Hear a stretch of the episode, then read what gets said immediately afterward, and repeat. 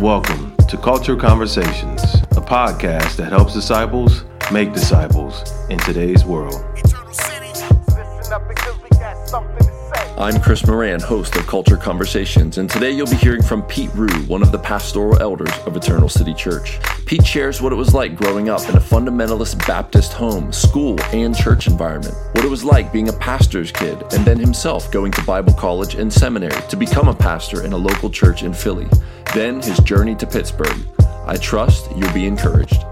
I am here with the Reverend Wright Rue, the theologian. Pete, welcome to the Culture Conversation podcast, brother. Thank you for doing this interview. Yeah, absolutely. Yeah, I'm so thankful, man. So my hope is that you can share your early, early stories, man. You grew up in a pastor's home. And you had an interesting kind of city upbringing. Yep. Tell us about your childhood. Tell us your first memories of church and what your first church was like. Yeah, sure. So when when I was born 34 years ago now, 1986, my dad was um, he was still in seminary, but also working with a church, planting a church in Philadelphia. Okay. Um, so we were What was the seminary? uh, it was Calvary Theological Seminary um, in Calvary Lansdale. Chapel? No, not Okay. Calvary Chapel. No, um, fun, Independent Fundamental Baptist Seminary. Nice. Um, so We'll get into that. Yeah, we'll get into that later. but um, yeah, so he was he was working with another guy planting a church in the northeast Phil- northeast Philadelphia in the Mayfair neighborhood. So um, we were growing up, grew up in the city, um, grew up in Philly, and started out in the neighborhood of Frankford, and then moved to Mayfair eventually. Um, and my earliest recollections of church were storefront church, second floor above. I think there was like a uh, like an electronics store underneath, a couple of couple of restaurants, a couple of other things, and um, so my earliest recollections of it were running up and down the steps of this um, this storefront property, um, getting yelled at by people because I was being too loud. Um, You PK. yeah, playing playing like um, wall ball on the side of the wall. Is that like the kids. handball? Yeah, Is like it- okay. handball. Yeah, um, on the side of the wall. Describe handball for those who are not city kids. Yeah, so basically, you just have like a rubber ball, um, and, Like a racquetball, right? Right. Yeah, kind of like a racquetball ball. or like one of those pink pink balls that were. Super balls. Uh, yeah, kind of like super balls. Right. Yeah, so didn't bounce too much. Maybe like a tennis ball. You could use a bunch of things, and um, essentially the the idea of the game is you could play a couple different ways, but you you have somebody who throws the ball against the wall, it bounces back. Somebody has to catch it and throw it back, and there's a rotation where you have to touch the wall and come back without getting hit by the ball or the ball hitting the wall first. So there's a bunch of variation to it, but yeah, you play you learn to play with you learn to play crazy games when you're in the city. In some city parks, they actually have a wall Yeah. in the middle of like a tennis court, and it's for handball. Yeah. It's it's yeah. Doing handball, stick ball, half ball. That was a fun one when your ball rips in half. Oh, no. You can only use half a ball, so you play with half the ball. Nice. And you make up rules about it. So Nice. yeah, you get a lot of fun games in the city. But yeah, I grew up in Philadelphia. Um, lived there for um, really adolescent through through teenage years. Like I said, my dad was a he was helping to plant a church. Um, somewhere around the time I was five or six, I think the church um, had a I don't I don't know if it was so much of a split or the the the pastor there stepped down. Okay. Um, the lead pastor. the lead pastor there stepped down, and I think a lot of people with him left. Mm. Um, it wasn't it wasn't as though he was being divisive and left. I think he had some family things going on that essentially he he moved off and said, "I can't do this anymore." I think there's more to it. I'd have to ask my parents about it, but um, my dad stuck around and became the lead pastor of that church. Nice. But at the same time, um, he was he owned his own business. He was detailing and pinstriping cars Mm. down in West Chester, Pennsylvania, which is from where we live probably a good 45, 50 Oh, minute drive commute. at least, if not more, depending on traffic. Um, so yeah, he was driving one way, owned his own business, doing all this work, and um, while also trying to pastor a church preaching every week? preaching every week. Wow. Uh, Sunday school, Sunday night. Sunday school, Sunday morning, Sunday night. If I remember Wednesday nights right, he wasn't able to make it because of work. Um, so most Wednesday nights, it was just my family. Nobody else ever Okay. showed up. It was just literally my family. Nice. So Did you um, guys pray or something? um, we prayed. I remember being like five years old, standing up and be like, "I'm going to preach this week." Nice. Did you preach? Yeah, That's awesome. So like, I'd have him open up to Genesis one one, and be like, "God created the heavens and the earth," and then be like, "God's creator," and then sit down. 'cause I didn't have anything to say. I was five. There was your sermon. Um, yeah, so it was kind of from the early stages on. It was like I'm going to be a preacher like my dad. I guess Yeah, that was kind of the the mentality. So, yeah, um, stayed in the Philly area for uh, until I was about 15 or 16. I don't quite remember. Okay. The last couple years of high school, we actually moved to to Delaware, um, Lower Delaware. Uh, which was a huge change. You're going from living in a city to like looking out of your window and there's a chicken coop across Mm. the street. So your Philly environment was it a lot of concrete, or was there grass and yards? Uh, I mean, there was a little patch of grass. Just a little one. Yeah, but I mean, it was all concrete. Like when you went outside to play, you were playing in the street. Like we would play, uh, we would play hockey, we would play football. Everything was in the street. would you go car? Yeah, and everybody would have to move. Um, you would check people into cars. Oh, yeah. um, that was the kind of like the boundary. So yeah, you played everything in the street. You- um, yeah, or the, yeah. or if somebody had like a big enough driveway, um, not like a typical suburban driveway, but like in Philly, everything's row homes. So you have a set of row homes and the street, and behind the row homes is an is kind of like an alleyway, Yeah, like a driveway, and then it's the back of the other set of row homes, and that's just how every street Yeah. is all the way down. So um, so yeah, we would play play in the play in the driveway. We'd annoy some neighbors. Um, I remember being at a friend's house once, who uh, he we were out back playing basketball in the driveway. The neighbors were trying to take a nap on like a Saturday morning or Saturday afternoon and weren't happy with us making noise. So he came out and popped our basketball. Oh, boo. the dudes, my friend's dad comes out and just like busts the guy's garage door windows in. it's like, yeah, that's just the It's way. rowdy it is. neighborhood, right? Yeah, just the way it is. Like that's just life. you still Um, like the Flyers? Still like the Flyers, Uh-oh. yeah. All right. Philly sports teams. Ah, yeah. All right, we won't All get into Philly that right sports now. Teams. But yeah, I mean, growing up, like the first house we lived in in Philly, I can remember walking across the street to a park and um, there just being drug needles sitting in the middle of the park. Like, just yeah, you could run into. And that was like your backyard. yeah, that was the backyard. That's where we went and played every day. Um, it's just the nature of living among Sure. It was just normal to you. yeah, just normal. Yeah, I didn't think about it, but it was interesting because um, I went to a Christian school growing up. Uh, my parents didn't want me in public schools, didn't want any of us in public schools. So we went to a Christian school that was outside of the city, outside of the city, um, just a little north of the city, uh, and because there weren't any other Christian schools in in the neighborhood that we were that I was aware of that we could go to. Um, there weren't really many Christian churches operating in our area of Philadelphia either. Um, so we actually went up to this school outside of the city, and it never. I didn't really understand the dynamics at that point because people that I went to school with would never want to come visit me, Mm. and they were all the they were all the suburban kids. There's nothing wrong with being from the suburbs. It's just Right. life in the suburbs is different.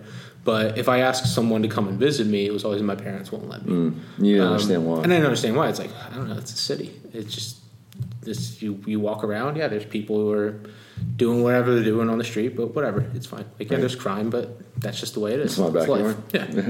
Yeah. yeah. So yeah, I mean, you had some just interesting dynamics of interacting with kids in the neighborhood, um, getting. Getting in trouble for stealing little chromies off Oh of yeah, I used cars. to steal chromies Yeah. off pedal bikes, Um, cars. Oh yeah. yeah, got caught by a guy with a truck. Yeah, and I was stupid enough at like six or seven years old to tell him where I lived. Should have just told. wasn't streetwise back then. Right. Should have learned. Um, the other guy got off without. For those who don't know, chromies are little caps Mm-hmm. for your tires. The valve to put air in your tires. Yeah. They're little chrome things knobbies. awesome. Yeah. I, I used to steal chromies all the time. I had a whole collection of them. Some people put eight balls, like Yep. little eight ball ones, Eight balls, little dice, gems, yeah, little dice, gems, yeah, all that stuff. Oh, yeah. So yeah, The those 80s, were. man. If you had those around you, they were getting jacked. Like you weren't. Yeah, they were gone. Didn't last long. Yeah. Even if you had them on your bike, they didn't last Yeah. long. Someone took them off of your Yeah. pedal bike. So yeah, I mean that was just just life growing up in the city. Um, you got just different dynamics, um, but it was interesting growing up in the home I grew up in because we were part of independent fundamental Baptists, um, very conservative, very strict. Um, How would you describe that in practice? Like, what would that look like on a Sunday? yeah, so everybody's coming in suits and ties for the men. All of the women wearing uh, long dresses. Um, nothing above the knee for women. Could they wear makeup? Um, yeah, they could wear makeup. Okay. Yeah, um, but very conservative to the extent that like if if you were showing up without a suit and tie on, like I, I think for someone who wasn't a Christian, it would be like, expected that they Okay. wouldn't. But once you became a Christian, the expectation was you conform to these kind of standards, Mm. and it may not have been outwardly expressed initially, but there was a pressure there to conform to things. Um, the the school I went to was um, at least initially like no pants on women at all. Um, even my my mom was against my sisters wearing pants until they were probably like 10, 11, 12, somewhere in It's there the early '90s. early '90s. Okay. Yeah, um, but that was the desire was you don't you don't wear pants, and I think that came from like my parents. They were both first generation Christians, grew up in Philly, um, where I had some restrictions and was placed in a bit of a bubble. They didn't have that, Mm. So, they were overcorrecting, kind of. yeah, so they they were. I mean, from their childhood, by the time they were six, they weren't stealing chromies. They were like getting into some really bad stuff Right. um, and just continued that through high school. Through high school, and I think my mom became a Christian early college. Okay. Um, so they were both first generation Christians, got into fundamentalism, and were just taught certain ways of how to be and how to live. Um, and this is what Christians did, and to do anything otherwise was compromise. And so I think that was indro- indoctrinated them pretty early on in their Christian faith, to where they they kind of brought that into the way they they parented. And um, they've even said like my mom has even said like i didn't know like i didn't have an example of what to do. My parents weren't christians. They didn't show me how to do anything. Right. so i was just kind of trying to figure this out with five little kids running Right. around in the and in the in the in the late '80s and early '90s, there wasn't the the internet access No. to good teaching, and, No. and if you wanted to, you had to buy teaching. Mm-hmm. Like when I first became a Christian in the in the early 2000s, late 90s, like 99, 2000, 2001, you had to buy all the teaching. Like you had to buy a tape or you had to buy a CD series, just like you had to buy a book. So it wasn't as easy to get a hold of good, other than Yep. your church context teaching.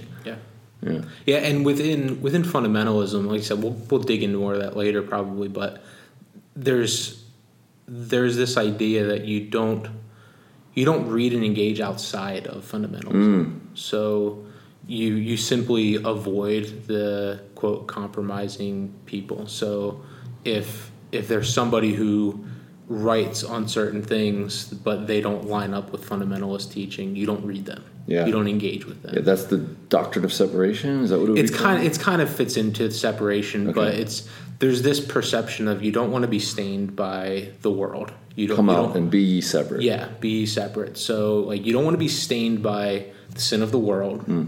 And anyone who is a quote Christian but is um, not lining up with fundamentalist ideology is compromising the gospel. And so we would like they would call into question someone who was a perhaps a Christian but maybe didn't believe like them. So I grew up thinking Presbyterians weren't Christians. Oh wow. Um, that's kind of what I what I was taught growing up was like they have this diff- and and as I grew into them, like wait, they just have like a different church polity. They just believe like there's some different things that they they teach, obviously that I don't agree with, but they're they're Christians. Um, but growing up, I was like, no, they can't be Christians because they're not independent fundamental Baptists. So Very sectarian. Yes, absolutely. And I think it's it stems from a a poor view of sin. Um, the the idea and and what was kind of taught was sin is something that's out there that you need to stay away from. It's in the world. Yeah, and so the more you can distance yourself from that, the better your kids will be, the better your life will be. Is that taught as promise? What's that? Is that taught as promise? Like Yeah. okay. Uh, I, I would say it's probably not consistently. The, the interesting thing about independent Baptist churches is while they're all similar in nature, there are some nuances to it. Like you have, there's a spectrum within fundamentalism Gotcha. where you can find some who I would say would lean towards being more um, biblical and, and not necessarily gospel centered, but kind of trending towards that way. Gotcha. And others who their whole life is like two issues King James only and just basically yelling loudly from the pulpit. um, like those are the two things. I've heard stories of people coming in and preaching in those churches and then being like, you got to use the King James. Like, you can't preach from Yeah. the NIV. You Yeah. can't preach from the New Yeah, I grew American up in King James only church. Um, like even, um, I think it was probably only recently, um, within maybe the last decade or so, where I think my dad probably started to not be. I think they both still use the King James. Sure, if you grew up on that, it's not kind of as nostalgic. Mm-hmm. like dogmatic about it. Um, but yeah, I mean, I I remember going to conferences where that was the you preach from the King James, everything was the King James. Going to teen revival conference where they're smashing a TV with a sledgehammer. um, yeah, like no, no, that's a joke. Because it's the devil. Yeah, because it's the devil. You, yeah, the, the TV is the devil. Um, so yeah, it's this, it's this idea of sin is out there. So if you want to raise good kids, you keep them away from the the people on the street. So in this Mm. in my city context, you don't let them go hang out on the corner. Now nothing good's coming out from kids hanging Sure. out on the corner. Um, but the idea was like you you just the reason that I stole chromies was because the guy down the street that I stole them with like influenced me to Yeah. do it. And I don't know if he influenced me or not. I was like, I see chromies, I steal Right, chromies. yeah. That's what I do. Yeah. Um, I break the fence to get the shortcut over to the 7-Eleven because I don't feel like walking around the block to get to Right. the 7-Eleven. I just break through the fence and I get yelled at, and then I run from the guy who's yelling at me.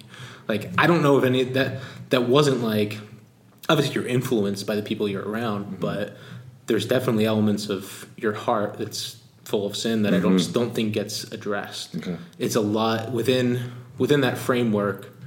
It's a lot of outward adherence to certain expectations and standards, Mm. essentially. So, yeah, I grew up in the city, went to a suburban school. Um, like I said, I was probably there until 15 or 16. And in that time, so my dad was pastoring a church while he was working full time. Um, and owned his, he was owning his own business. So I remember his his schedule being basically leaving the house, I believe, around like five o'clock, not getting back until midnight because he was doing this all on his own. Man. Um, and then the church we were at was not one that was self sustaining, so I don't think he was getting much by way of any income from them. Um, but That's not sustainable, man. no, and eventually got to the point where he left that church um, and actually closed his business down as well. It was just none of it was really working. Went and started working for a few years, um, and then after I think maybe three or four years of that, wanted to get back into doing pastoral ministry, um, and when we moved from Philadelphia to Delaware, and like I said, from city to chicken coops. Um, That's a that's a shocker, right? Like, yeah, absolutely. Um, so moved down there, took a small church, and uh, the I, from my vantage point as a teenager, like I didn't want to move, um, but also looking back on things, like I don't think the church did well and right by my dad and my parents. So they came down there under a certain expectation of being paid a certain salary, like certain things that were in place, and then within I think a month or two, they were like, "No, we can't pay you that anymore," and like just cut his pay in half. So my mom had to go back to work. my Mm. dad had to work after moving your whole family. after moving the whole family. Like um, they sold their house for a loss to get out of the house. Like there was just a lot of things in there that uh, I think were were problematic, and so we spent I think about three three years or so there. I don't I don't exactly remember how long. Still going to a Christian school. Graduated from a school in um, Salisbury, Maryland. So this was right on the border. Um, and my dad, and so when I went off to college, um, my dad moved the family to a church in Michigan. Okay. He took a church in Michigan and was there for but you weren't there. You so were in college. I was in college at the time. Yeah. How long? Um, he was there about 12 years or so. Wow. Independent fundamentalist Yeah. Baptist. Yeah, independent fundamental Baptist. Yeah, all all through, always, always independent. Hmm. Still, Um, the church or my dad or my your parents? dad, your, your parents. Um, I think they still go to a funda- They still go to a fundamentalist church, um, but I think they've kind of moved away from some of that in Gotcha. a lot of ways. Yeah. so when do you, in that process, where do you think you were born again, or was it college? When Yeah, think that so, event happened? Um, I can recall a time, obviously, when I was young, like you're involved with the church, you're a pastor's kid, you have all the right answers. Sure. Like somebody asks a question in Sunday school, you have the right answer. Mm-hmm. Somebody asks a question in junior church, you have the right answer. Um, but I don't think I ever fully like grasped or understood um, the gospel is something that saved me until I was about 12 or 13. Okay. Um, and from there, Was there an event? Was it were you reading your Bible? Was there? A, yeah, so I was actually at a Christian camp. Okay. Um, and during one of the messages, I ended up going and talking to one of the counselors there. Okay. And uh, and I even then I didn't fully grasp like what does the gospel mean for my life.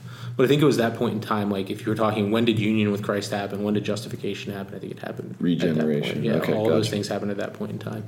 But then through the the progress of okay, how does how does life change? Even through teen years, like I I definitely felt and experienced conviction of sin and the need to repent. Um, but as I think most Christian teenagers tend to be, like I went through periods of just not not being interested in things of the church, things of the Bible. Um, really went through a period of just not really caring, being fairly disrespectful to my parents and what they wanted. Um, and I would say I wouldn't say like living in like outright rebellion. Like I didn't outwardly get into a ton of crazy stuff where I was like going like You were I, like selling drugs. yeah yeah I wasn't uh, doing anything like that. I mean, there's people I knew that were Sure. getting involved into sexual sins, selling drugs, Mm-hmm. doing a bunch of different things, but I never really got into a ton of that type of stuff. Um, there probably was an opportunity for it. Gotcha. I don't know if I would have if if I had pursued it. I probably could have found it pretty Sure. easily. But at the same time, I was not one to. Uh, it's not that I wasn't outwardly disrespectful in some ways. It just wasn't like I would rather just go work in the summers than go do stupid stuff with a bunch of people. Um, and even being like living in Delaware through some of my teen years, like we didn't live around any of my friends. Down there, everything was. I mean, you were driving forty-five minutes to get to school. You were driving forty-five Mm. So minutes to get. pretty isolated. Oh yeah, you're. It's completely rural. Like you're Mm. not around anybody. So it might have been a gift. Yeah, in, in a way, it probably was because you had components where if I think I stayed within the city environment, I could have probably Sure. jumped into things that I otherwise didn't. So, Yeah. yeah, so I was not in the city, and and my neighborhood was like a, a tight little community within a larger community, Mm-hmm. and all my friends were their parents were on drugs, and their uncles sold drugs, and like you know, Yeah. and I got all caught up in that because it was all around me, Sure. and I you know, so yeah, I, I, I think that. Sometimes those, though, from the perspective of a young teen, you're like, "This is terrible," you know. Looking back, it's grace. Yeah, yeah. I, re- I really think that. Um, and but inwardly, I think in my heart I was still like, this is stupid. Like I still felt conviction over sin. I felt conviction over the things I was thinking, the way I was living, but it wasn't so much. But even in that, I was like, this is just dumb. I some of it I think was just a rebellion against rules. Um, I've never been one to. Quote, like follow the line with everything. You're not a compliant. type. No, I, I can put on a front, and I was able to do that to get myself through school to not get in trouble. But like even the one of the last things I did as a high school senior was I was handed a test in a math class, the very last day of school, um, in a class that I mean still to this day was a waste of time. Um, but I didn't want to take the test. I thought it was dumb. I'm like, this is my last day of my last year of high school. Why do I have to take this test? That you didn't even tell us was happening. It's like he just showed up. Was like pop test. So instead of uh, actually taking the test, there was lines for our answers, what we were supposed to write in. So I just wrote like basically each line was a word that f- spelled out a sentence in a couple paragraphs of what I thought about the class and what I thought about what was going on. It almost got me like kicked out of school. Was it graded? Was it like a? I mean, I got a zero on Okay. it, but it was just like this was a worthless class. The teacher didn't teach us anything. This was a waste of my time. Um, yeah, I mean, I was the type that go into a small Christian school. You kind of the the school has to do what they can to like fill in teachers Sure. and different things, and um, so I was the type to point out that like the guy teaching our history class doesn't have a degree in history and vocalize that to the rest of the class. Like, wow, you think Kinda our te- discredit. You think our teachers would actually have degrees, type of thing, and yeah, that got me in a lot of trouble. um, so I had this, I had this element of like, I'm not conforming to these Yeah. standards. Like, if you can't give me a reason why I need to, it's just dumb, and I Mm-hmm. don't, and I'm not following it. Um, and so that's kind of how I was. I was very independent as a kid. Um, the middle of five, so Oh, yeah. like, I just kind of Oh, yeah. did my own thing, and got pretty good at like self sufficiency in a lot of ways. Um, and so if something didn't make sense to me, I wasn't gonna just follow it blindly. Yeah. Um, like I said, I could put on a front when I needed to, but I wasn't just going to follow it along and say, "Yeah, this is great." And so I think that's why even early on, getting back a bit to fundamentalism, I was very skeptical of things. And I Like, why are we doing this? Why are we not Yeah, wearing why pants? why yeah, are why we is this- exactly. suiting it up? Why? Yeah, like this doesn't make sense to me. Um, and when I would ask questions, no one could give me answers. And, um, and so I think part of that, I I just rebelled against the system and structure that I was in. And it wasn't until I got to college um, and actually started reading stuff from like John Piper and people that I'd never been exposed to before, and engaging with guys in college. I went, I went to a Christian college as well. Engaging guys in college who like their faith seemed a bit different than what I was used to, um, even within the structure of fundamentalist Christian college. So it was a fundamentalist was a Christian fundamentalist college you went college, to. yeah. Mm-hmm. Same kind of regulations and rules, dress code, King James only, all that. Yeah, so uh, the, the the faculty wasn't King James only, but you had to teach King James. Like you had to use the King James in the classrooms. Um, even so far as the well, the Greek professor actually chose to use. Um, we won't get into textual criticism because I don't think anybody cares to hear me talk about textual criticism. But basically, he was using Greek texts that wouldn't have been supported by King James people. Um, so the I think the administration, the the staff, everything on the outward was we're King James school, uh, not as conservative as some, but the most of the faculty, at least the Bible faculty that I interacted with the most, they were not King James only. Okay. Um, but yeah, super conservative. Like you had to wear tie to class every day, had to have your hair cut a certain way, hair had to be off the ears, you couldn't have any facial hair. Male only. No, it was male and female. okay. Yeah. But they were very separate, right? Yeah, Isn't so women they had their side of campus. Guys couldn't go on that side of campus. Guys had their side of campus. Girls couldn't go over. what that happened if they did? Um, you would get in trouble, um, depending on what exactly happened. I mean, I remember one time my freshman year, I had some friends come visit us from high school, and there was a couple of girls in the group, and all I did was walk over to that side to say bye to them because they were about to leave, and I remember being like reprimanded Wow. and told you're not allowed to do that. I'm like, so like, how am I supposed to? I'm just saying bye Right. um, if you were going to the gym to work out, you uh, you couldn't walk to the gym in shorts as a guy. You could you could have shorts on while you were working out, but you couldn't walk to the gym. So you had to change at So the to change gym. at the Yeah, gym, man. Guys and girls couldn't be in the gym at the same time. Um, yeah, a lot of different rules like that. I think after I left, they came out with a shoe chart that said like when you were supposed to wear shoes. Are you joking? No, I'm being Oh, serious. wow. Yeah, like this event required these shoes. This event required these types of shoes. You couldn't wear like. I remember getting yelled at freshman year because I was wearing um, like athletic pants, like just like sweatpants Yeah. type of thing. And you weren't allowed to wear sweatpants, um, which I So did they also do the no movies, no, No movies. secular music, yeah none of that. no smoking, any kind of leaves, Nothing. Not even ones that will not get you high, Yeah, no no smoking. no alcohol. No, absolutely not.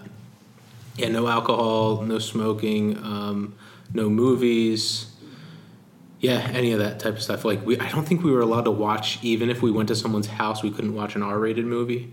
Um, maybe even PG-13. I don't recall. From the college's standpoint, From the Or- college's standpoint. So that was in their handbook, like their rules. Wow. Yeah. So when you signed up, you were signing up for a lot more than just an education. Um, you you were signing up to for the next four years. You're living in this kind of lifestyle. But you were used to this. Yeah, I mean that's what I grew up in. So like I said, I could conform to it. Like I had guys that I interacted with that they were not used to that Mm. at all, and so they they were blown away by like, wait, you mean I can't do this? I can't do I'll this. bet. I can't watch a movie. No, you can't watch a movie. And even in school, I I got to the point where um, my junior and senior year, I was a residence assistant, so I was like in charge of certain floors of the dorm. Yeah, yeah. Um, but we had lights out. Like you had to have your lights out a certain time. Curfew. Cur- yeah. What time? So you had to be in in the dorm by ten. Was it in the dorm by ten and lights out by eleven? I Mm. think that's what it was. Um, Did you ever report anyone? um, I'm trying to think of if I did. No, I can't recall Okay. ever doing it. Um, for So the you were most a part, lenient RA. yeah, I was one that generally like if you were struggling to follow rules, I would just kind of try to level with you. Like, Yeah. what what's going on? Like, do I want to give you demerits as a 22 year old? No, I don't want to give you demerits. Um, so like, work with me. I'll work with you. We'll figure this out together. Um, it probably like. I don't know how that came across to other people, but yeah, I Yeah. wasn't super strict about it. Before we leave your childhood, you told me a story one time. We were talking about struggles with children and getting to church, and you said that you and your brothers would get into fistfights Oh, on the yeah. way to church, and then your dad would have to preach. Yeah, so I, I think it was either Sunday morning or Sunday night. Um, the one that I can recall like vividly. Um, we're in a minivan driving down, uh, five kids in the car. Me and my older brother getting in a fight. Um, I'm punching him. He's punching me. Um, so yeah, my dad has to preach, and I remember walking into the bathroom of the building, and like my lip and my nose are just all bleeding. like yeah, that's just how it was. Yeah. It's fantastic pastoral life It Yeah. doesn't get a lot of airtime, right? Yeah, no, I mean we were yeah growing up in that, that environment. I don't think we were like your prototypical pastor's kids. Like there's a expectation when you grow up in a a pastor's home, like the kids are operating and being a certain way. Mm-hmm. Like there's no room for grace with a 12 year old kid who's punching his 16 year old brother in the head. I just can't imagine like your dad, you know, going up and preaching after that car ride. Like you just, Yeah, I don't know. I I think it was an it was a regular occurrence. Like you guys always fighting right? yeah. fighting was just a regular part Yeah. of our, like our home was not quiet Ever or especially on Sundays. ever. Mm. Um, Sundays, yeah. I, I mean, I was I was a lazy type when I was a kid, so I was sleeping into the last possible Gotcha. minute. So there may have been arguing. Like there, I would usually wake up, grab some clothes out of the closet, and I didn't know how to iron at that point, so I'd stick them on the ironing before my mom and go back to bed. Nice. Um, because I was usually up until like on a Saturday night, I would have been up until like two, three in the morning, just doing stupid stuff. Um, Not reading the King James. not reading the King James Bible, no. Um, watching old wrestling back from back in the day. Nice. Watching wrestling, yeah. So if anyone wants to have old school wrestling discussions, Old school wrestling. Yeah, I can have old school wrestling back in the Hulk Hogan, Ultimate Mm-hmm. Warrior days. Yeah, Sergeant Slaughter. yeah, all that stuff. the Snake. when it was fun. Um, but yeah, that was uh, yeah, just the where our house was not one that was like pristine and quiet and reserved. I mean, you had parts of it, like my little sister was pretty to herself. Yeah. Um, but yeah, everybody we fought constantly. Um, there was the constant spirit of just kind of everybody was at each other all the time.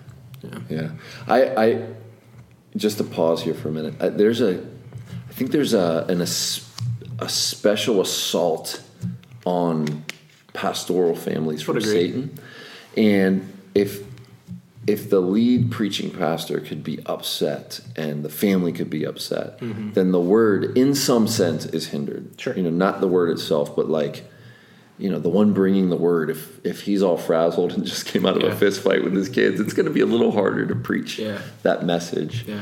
Um, and I and we've experienced that in our home. Like Mm-hmm. it's been Sundays, thankfully recently not so much, but have been you know fight like. We got ministry to do, and we got you know, and, and the home's just going crazy. It's like, what day is it? Sunday. Yeah. Snap. You know. Yeah. Yeah. No, I, I absolutely think that, and it's it's so interesting because, at least within the tradition I grew up in, and I don't know if it's like this within other Christian traditions, but there is an expectation like the the pastor's family is a certain way. Like you can't have fighting. You like It's unrealistic expectation. yeah, it needs to just be the. It's almost like a military home where everybody just behaves and operates a certain way, and even if they just everything outwardly looks good, like on the inside, everything's still just trash. And um, I, I, growing up, I never got the sense that anybody cared about that. Like, no one I remember preaching. Um, and when my dad was a pastor, when I was younger, I didn't. Re- I mean, I didn't really recall everything he was preaching. And as a teenager, I was more like, "This is just stupid. Like, I don't feel like being here."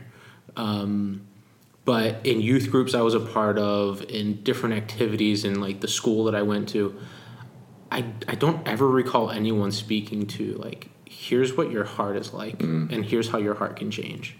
It was a lot of, especially as a teenager, um, don't have sex, don't drink alcohol, don't do drugs, and Very external. very all external. Everything was about outward conformity mm-hmm. to a standard. Um, and yeah, and it's sad because I think you do see spiritual pressure on pastors' families and, and pastors' kids that's put on from the church mm. and and members of the church that you have to be a certain way. Mm-hmm. And I I don't necessarily think they're like tools of Satan, but I think it, it feeds into this dynamic of like Satan's attacking from one direction, and then you've got people in the church that are supposed Yeah, to be your just from allies. expectation and pressure. Yeah, who are like yeah. you have to be a certain way, Yeah. and I mean every kid's different growing Mm-hmm. up, but some kids that I mean I've seen in my own family like they they break under that, like Mm. they just they abandon their faith and they walk away, and I, I don't think that's ultimately the fault of like my parents. Right, I think right. somebody's own heart draws them to doubt. to sin, so I don't think the them them leaving their faith is not the responsibility of anyone else. It's Right. their own. They stand before God one day on their own for the choices that they made in their Yeah. lives. But it's just it's just an interesting dynamic because every kid is different. Where I was like, I'm comfortable being independent. I'm comfortable you leaving me alone, and I will just kind of do my own thing, and at some point figure out life on myself for myself. Not all my siblings had that same mm. type of mindset, and so it's tough when you see ministry stuff all seem to get in the way of the role of dad and mom where it's like oh they have to go do ministry stuff and meanwhile i'm left here mm. and not getting the attention i think i need to get as a mm. kid and like you said whereas i was all right just leave me alone But, but your other thing. siblings, but not other so siblings much. weren't as comfortable Yeah, with that yeah. Man. So did you meet Elizabeth in college? Was it after college? yeah so we met in college um, i think it was my sophomore But this is not year. seminary, right? College. Not seminary, okay. yeah. In in college, Okay. um, met Elizabeth. Blind date, December first. Blind date. Who, who set that up? 2009? No, 2010. No, no, no. Way, way, way off. 2005, I think it was. Okay. Um, so it was a friend, mutual friend of ours, um, still a good friend of mine, um, that we went to college with, went to seminary with him. He knew Elizabeth, I didn't. Um, Was he like, hey, I got this fundamentalist girl, man? no, he was he was one of those guys where um, I saw his faith as being much different than what I'd Okay. seen before. So he's been a, a lifelong and good friend. Nice. Um, teaches at a seminary in Detroit. oh, right now. nice. Okay. Um, but he basically, I, I the circumstances around it was I was actually sitting at a table with a few different individuals, and one of them asked if I was dating anyone or interested in anyone. I was like, uh, no. Like my so my school life, growing up, grew up in the city. My dad was a pastor, um, owned his own business, worked a little bit. Like we didn't have any money. Like we were just poor white family living in Philly. Um, so school wise, I had to work through every year of college. Yeah. Um, so I was doing 16 to 18 credits per semester and probably working 25 to 30 hours a week. Nice. Just because I had to pay for everything, and Yeah. so I didn't have much of a social life. Yeah, yeah. I didn't really care. Like my job was get an education and, and move on. But I was sitting at um, either lunch or dinner with a group of people, and somebody asked me, and I was like, I don't know. And there was a a girl there that just said, Oh, I know someone that you should date. You should date Elizabeth. It's like I have no idea who that is. So he said, ask Tim about it. Tim's my, my friend, and he was my dorm supervisor at the time. So I went and talked to Tim, and um, through the events of things, we ended up. It was interesting because in a small Christian college, uh, you everybody knows what everybody's doing, so it doesn't take long for things to like spread out.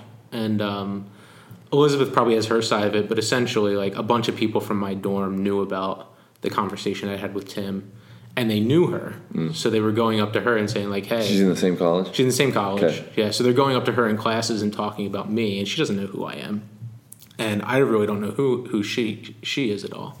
Um, so eventually, one day, a guy in our dorm said something to her about like, you know, Pete really likes you. He just is kind of nervous about asking you out, and I I never said that. It wasn't something I said.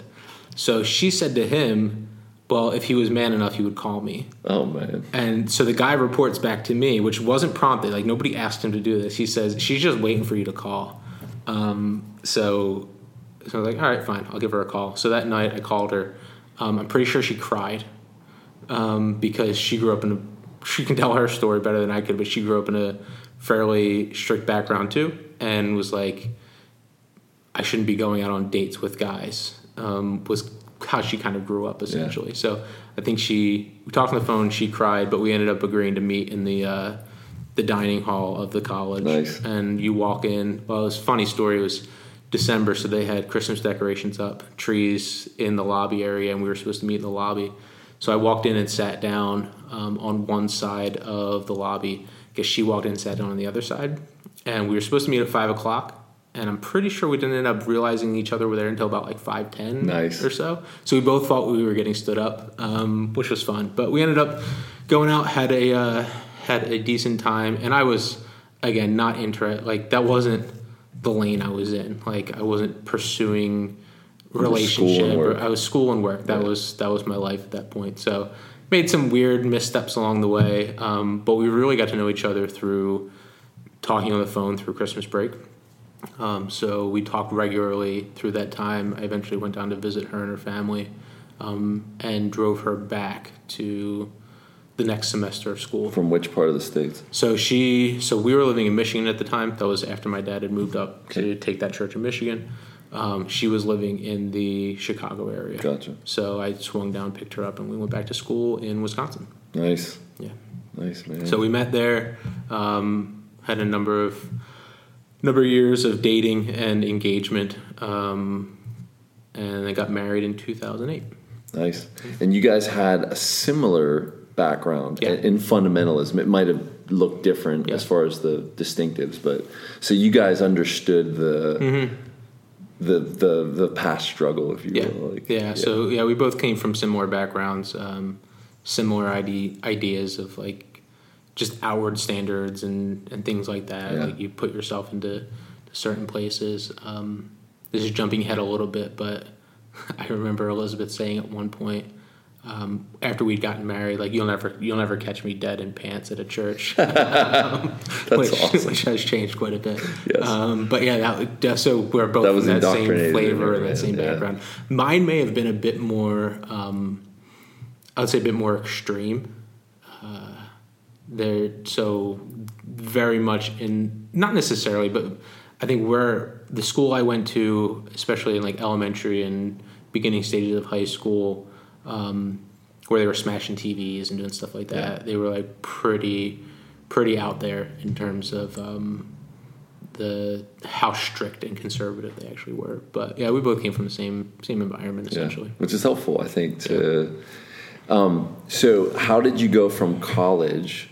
To seminary? Like did you feel like was there a sense of calling? Did you just hey my dad was a pastor. I would like to do this. Like what was the thought process? Yeah so i actually started going to college with no intention of being a pastor. Um, what were you going for? I started in business. Okay. And um, ironically enough and we'll get to that at some point i found i didn't really enjoy it very much. Mm. um, and now i've spent 10 plus years in the business world working in finance um, so ironic. Yeah, ironic.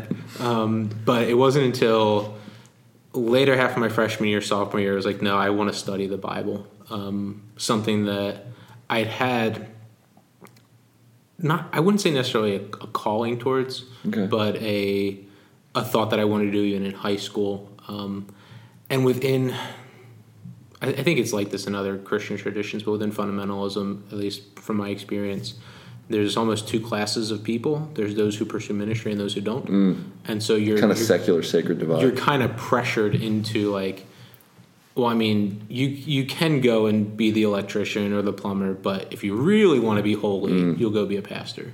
Um, so there was that pressure even from a young age that I can remember um, going to preacher boy clubs at school and stuff like really? that. Yeah. Oh man. Um, teaching you how to preach when you're 10. No way. Yeah. See, well, you were preaching from Genesis 1 Genesis at 5. 1, yeah. So, um, so, yeah, there's that, there's that pressure to, to head in that direction. Um, and I did feel, um, even within like growing and growing in my faith in college, like a desire to care for people, a desire to um, use my gifts for the church and learn within the church framework and just mm. started to have a growing passion for what the church was and yeah. and everything. And so felt like in college um, I had a good foundation of things, and I needed to kind of continue to grow in my ability to learn and my ability to study through seminary. Now, looking back, I think if I, I would have done it differently, um, I probably would have stuck with a degree in business or finance or something in that realm, and then still pursued seminary somewhere. Gotcha. But initially, my thought was, if I'm going to be a pastor, I should probably start to learn more about the Bible. So, what seminary did you go to? So I went to the same seminary my dad went to, Oh, um, Calvary nice. Theological Seminary in Lansdale, Pennsylvania. Um, and by the time I got there, they were much different than when my dad Okay. was there. Um, they would still probably loosely fit within the fundamentalist framework, but they were much more inviting of what you would call, I guess, conservative evangelicalism. Okay. Um, Reformed? um, heading towards more of a reform Okay. background. So fundamentalism is traditionally not reformed Right. at all. It's um, very much anti-Calvin, anti-Calvinist, Anti predestination. anti-predestination. Unless God foresaw that Yeah. you would choose him. Yeah, I still have arguments about it with my mom all the time. Um, but yeah, so they were kind of trending in that direction. They brought in a few professors who were re- who recently they, they brought in a couple new professors when I started going there that were definitely more in the reformed camp of things, dispensational um, in their approach to Explain that for laymen who aren't Yeah. familiar. So, Covenant dispensation. Um, it's it basically comes down to hermeneutics. It comes down to how do you interpret What's Herman? Okay. How do you interpret the Bible? Uh, sorry, I'm going to probably use a bunch of big words. I'll try okay. to explain all of them. Um, it comes down to how you interpret the Bible. What is your theory of interpretation of the Bible? So, covenant theology, um, which is predominantly used by those who are more in the Reformed faith. Um, R.C. Sproul is probably the most famous of the classic covenant theologians. Um, they would view they view the scriptures through covenant of works, covenant of grace, and and all the the history of scripture from Adam all the way through to Jesus, and then through the church is seen through covenants, essentially. Promises. promises, exactly. So God is covenanting with His people through that time, whereas dispensationalists take a um, more segmented approach, where God's God's working through history is in these different quote dispensations, Mm-hmm. Different time periods Different and doing time different things with different people. So there was a a point in time where he was interacting with David or interacting with Adam that's different than when he interacted with Noah. That's different than when he interacted with Abraham. And so Mm-hmm. and then the kings and then, and then the kings and David, and eventually you get to to Jesus, and um, you then you have the dispensation of the church, and then the Yeah. end times of pre-tribulation rapture, tribulation, thousand year literal reign, all that stuff. which is still embedded in you. Not the not the not the rapture part. Okay. Um, but the pre-tribulate or the pre premillennial position. Gotcha. Yeah. But um, but yeah. So you basically see things through these dispensations, and as more time goes on, God reveals Himself more. Mm. Um, the the problems you have inherent with some of that within dispensationalism, at least classical dispensationalism, is you end up in a place where there's two peoples of God because they believe in a, a literal Israel. Yep. That Israel will come back as a literal Romans eleven twenty five. literal kingdom one Yep. day. Yep. Um, and so you started to see this um, this growth within dispensational to say, well, you have this literal Israel, this kingdom, like this Yeah. actual Ethnic Jewish- ethnic Jewish chosen kingdom. people of God. exactly. Yep. Um, but then you have the church, Mm-hmm. and there's no real way to fit them together within dispensational framework, Mm. and so you end up with a an eternal state. So when all things are said and done, um, millennium's over, Jesus comes back, second second coming of Christ happens. Um, you end up with two distinct peoples of God um, because they believe that all of the um, all the blessings of Abraham. So every all of the in the covenant of Abraham, all the things about the, The land. the land, all those things are literal promises that will be fulfilled at some point in time for the people of Israel. for Jews, yeah. For Jews. And and interestingly, even someone like Charles Hodge, who is Princeton Presbyterian theologian, on Romans eleven twenty five, without being dispensational, can still say this is talking about ethnic Israel. Mm-hmm. You know, uh, then all Israel will be saved after the last Gentile comes in. You know, after the last elect Gentile is believing, then boom, there's going to be this massive revival of Jewish people. So it's not exclusive to dispensational theology. Mm-hmm. Yeah. Because Hodge clearly was not dispensational. Sure. Yeah, and it, dispensationalism has grown over the years too. Like there's a classical dispensationalism. Um, there's more of a contemporary dispensationalism that gets more something called progressive dispensationalism. Came out of Dallas Theological Seminary, um, and there's there's been kind of a even a move away from like your classical covenant theology to moving into more um, like a new covenantalism or uh, looking at looking at the kingdom and things differently than maybe a traditional covenant theologian looked at things. Yeah, there's there's even Baptists now who could be covenant. You know, you Yeah. don't have to be in the Presbyterian Exactly. camp to be a covenant Yeah. theologian. You can, you know, and then we can argue that later. But so you're you're at the seminary. It's dispensational. Mm-hmm. Yep. Like Scofield dispensational. No, they wouldn't be that. Okay. No, not that um, old school. Okay. in that way. yeah. John MacArthur once jokingly said in an old tape, man, he was like, "Our hope is built on nothing less than Scofield's notes and Moody Press." Yeah, Schofield was the uh, he was the Bible of choice for me as a kid. Oh, is that right? You had it? study The Bible study you went to. Right. Yeah. Right. Then you read the uh, the first couple verses of Genesis, and you're like, wait, he believes in the gap theory. Um, so it's an interesting thing because I don't believe that. So yeah, it's an interesting one. Yeah. So you're in seminary. Yep. And you're going for preaching pastor. Was that the lane of ministry you were approaching? So it, it's always been an interesting navigation for me in terms of ministry and like where did where did I see God like having me in role in the church. So um, I've always struggled with this idea of being like quote a lead pastor. Um, I I can't say I've ever seen myself full time doing pastoral work. Um, even through seminary, as I'm learning this stuff, it, it never was in my mind like this is what I'm going to be doing full time for the rest of my life. Um, I've I've consistently come back to I would rather be someone who is um, behind the scenes doing stuff, using gifts where I can, preaching where I can, teaching where I can, um, but more supporting a a lead pastor of a church to interesting. to go and do whatever a lead pastor would do. We'll have to have a conversation with you at some point Okay. to discern all of that. Um, but yeah, so in that time, I'm in seminary. Um, the goal was to learn this stuff and somehow use it Are we talking Greek, Hebrew, hermeneutics, Mm-hmm. Yeah. preach homiletics, you know, Yep. theology? all that stuff Okay. systematic biblical theology um, systematic theology would be like your your breaking down of This is what the Bible says about angels. This Exactly. is what the Bible says about election. Yeah. And and you know, someone like D.A. Carson just published the well, edited and helped to publish the Biblical Theology Study Bible. So Mm-hmm. it's not it's interesting that, that you can identify biblical theology from a fundamentalist seminary. That kind of biblical theology?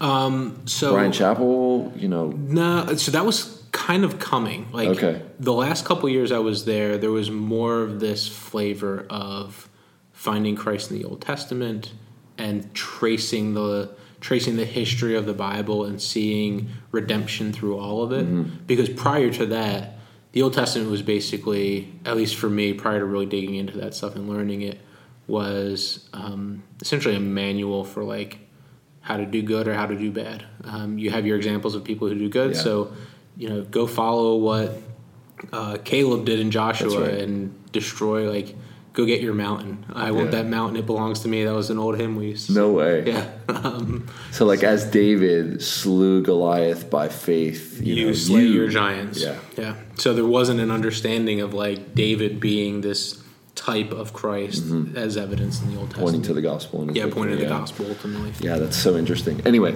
so you're you're you're doing all the seminary work, Mm-hmm. and and you're aiming at supportive role ministry. Yeah, so some way of yeah, whether that is in form of like lay eldership or um, Part time, maybe. part-time eldership, something like Okay. that. Yeah, that was kind of my where I was heading to, and I, I honestly didn't know. Like, I, I mean, I remember having conversations with the the pastor of the church we were going to, in while we were going through sem- while I was going through seminary, and be like, I really don't know. Like, I could walk out of seminary and never be a pastor. Like, that's a real possibility for me. Um, at the whole time that I was in seminary, I was also a part time like part of an elder team, part of a pastoral Okay, team for a church alright. as well. So, and even this whole framework, I'm like, Preaching? uh, I was preaching regularly, probably every six weeks or so. Okay. Um, I wasn't the the lead. Now, are you married in seminary? I was married. Okay. Married in 2008. Went to seminary and started in 2008. Okay, same year. Yep. Um, so graduated from college in May. Um, moved out to the Philadelphia area. Found an apartment. Went and got married in June, and then moved Elizabeth back out. So between May 1st and no May 2nd is when I graduated, and June 7th of 2008, I moved to Philly. Found an apartment. Got a job. Um, and had no idea what I was doing through any of it. and then got married. Wow. Um, and then went to seminary. then went then started seminary in the fall. Yeah, and during that time, I got a job working at a bank as a teller. Um, and it wasn't it was, PNC, was it? It was not PNC. It was TD Bank. Um, and it was uh, I didn't end up working for PNC until I moved out to Pittsburgh. Okay. But uh, yeah, it was it was one of those things. I was like, it's going to pay the bills while I'm in seminary, Mm-hmm. and um, just kind of figuring out life there. Like newly married, um, trying to just figure out how how are we going to live. 22 years old, and Yeah. I have a wife and uh, and an apartment to pay for, and how am I going to do all this And stuff? school. And school. So are you are you now looking back? Are you regretful that you were in Philadelphia and you didn't go to Westminster? Um, no, it's too expensive. Okay. I'm too cheap to get Okay. spend 500 bucks a credit hour on Westminster. Um, You know, I took a credit with CCEF and it was Mm-hmm. an online credit for 600 bucks. Online. yeah, I'm too cheap. It was That's why I went to those non the seminaries that yeah don't have the people writing books. Mm. Um, but no, I mean, I looking back, I probably could have. Like, I a friend of mine went and got his PhD from Westminster. I know a number of people who went there. Um, great seminary, great school. Yeah. I I can't say I regret it though. Okay. No, because I think if I had gone there, I wouldn't have wouldn't have been in the church that I was in. Um, I don't think I would have had the same relationships with a couple people from the Yeah, seminary yeah. I went to that I that I have. Um, so no, I, I can't say I regret it. Okay. I don't look back on anything with regret. Gotcha. Honestly, right. um, I I have a a view of the providence and sovereignty of God that doesn't allow me to have many regrets. Mm-hmm. Gotcha. So Okay. So you're you're married, you're in seminary, you graduate how many years? uh, four years. MDiv? Uh, I actually did not get an MDiv. Okay. Um, so there's a whole backstory to all this too. Okay. So I'm in seminary, um, working full time, and I'm pastoring part time. Okay. Um, For like getting paid? I was getting paid a small small salary. Yeah. Um, so living in Philly, working with the uh, working with a church there, Living Hope Church in Philadelphia. Fundamentalist? When I got there, it was a fundamentalist church, Faith Independent Baptist Church. Um, when I left, it was not Faith Independent Your Baptist fault? Church. I'm, I get blamed for it, but it wasn't entirely my fault. Um, some of it was my fault. Okay. But um, yeah, not entirely. But yeah, I'm the guy who took the American flag down from the Oh, man. front of the from the front of the auditorium area. Um, I got rid of singing "Happy Birthday" in the middle of a Sunday morning gathering. Um, yeah, those types of things. Like. People were probably upset at you, man. my influence, like we we dropped suits and ties. We changed some of our music around, um, and then that church ended up merging with Risen Christ Fellowship, which was Brian Davis and Shai Linne's. Oh yeah, yeah. So they went from servant. they went from independent fundamental Baptist. Um, the sign on the front of the church said "Preaching the Blood, the Book, and the Blessed Hope." Oh man. Um, to to merging with a church with a pretty famous Christian hip hop yeah, both of them. I Both mean, them, Brian yeah. had some music out Yeah. at the time too, and they were in lamp mode. That's an interesting story. I'd like to to dig into a bit. Yeah. Um, because Shai's a theologian, Mm-hmm. you know, and Brian's a theologian. Um, and and who was the pastor with you? Uh, his name was Frank Lecco. Okay, was he a theologian as well? Yes, yeah. So he's um, very studied, very learned. Um, I would say one of, if not the most humble person I've ever met in my life. Um, to be pastoring a church and have some 22 year old kid, like want want to be a part of your church and do what he can, but just being like, hey, do you want to share some preaching responsibilities? Like that's that's not common in in a lot of places, and I, I don't even know if I was ready for all of it. Um, You got to start somewhere. yeah, but I, I think he was able to like allow me to use use any gifts that I had. Like, just showed me really what it was to like being a pastor is caring for people, loving people, and I think that's what he did and did well. How many people about the church? Um, the church was probably about, let's say maybe like forty to forty-five Okay. people or so. I think as a solo lead pastor, you can do that. Yeah. that's possible. Yeah, I think that's possible. But um, yeah, came on and did did some work for them. Um, started in started there 2008 2009 time frame. Um, 2000. So I was working full time at the church and uh, doing school all at the same time. And Seminary. seminary, yeah, doing seminary. And uh, 2011 comes along, and I'm not feeling well. Like, I'm just not. I was never a sick person, never sick as a kid, never really had much by way of uh, illness. I mean, I went, I had a throw up streak where I didn't throw up for like 14 years. Nice. It was beautiful. Um, and you could and you kept track. and I kept track, yeah. Um, but I, I was just not feeling well. Um, had a ton of symptoms with things that I won't get too too graphic, but just a ton of symptoms that like were just not common for me. And um, I eventually went to see a doctor. They sent me to a specialist and had to have some testing done. Um, first colonoscopy at 25, and came back and said you have Crohn's disease. Oh man. So I'm doing all those things. Plus, they said you have this disease that um, is basically like killing you. Um, so I, I Now that kinda- could be stress induced, right? it's an autoimmune disease. So it's So it can flare up with. it can stress. flare up with stress, Gotcha. but you you kind of always have the underlying Gotcha. elements. I mean, I could have had it for years for all I know, and it just never really came up. But when I got it, I was working about sixty to sixty-five hours a week for work because I was managing in a branch at that point, taking classes, um, and still doing stuff for the church. And so I think my body was And just married. like and married, and I think my body was just like, "You're done. Mm. Like you, you're not doing anything anymore." Um, so got diagnosed with Crohn's disease, went on some medication, and uh, things weren't going well. And eventually, my doctor was like, "You got to give up something. Like you're doing too much." Hopefully not pizza. Um, yeah, no, no. Actually, they told me to just eat junk um, because you have a hard time digesting like leafy vegetables and stuff. So like, just avoid all that stuff. Um, so, I What did you give up? I gave up school. So I got about an MDiv program is 96 credits, which is ridiculous to get a master's for 96 credits. Um, mo- like I'm, I'm in an MBA program right now, and it's 48. It's half the size of an MDiv. Um, which if Is there's that any, across the board? Pretty much, yeah. You're you're dealing with like 96 credits. I think some schools have started to do um, where you can get your undergrad Bible degree and a graduate degree in like six years, as opposed to four years of undergrad, four years of seminary. Um, so yeah, I got about I would say 65 to 70 credits in, and um, I had to stop. Like I just couldn't handle it anymore. It wasn't good for me.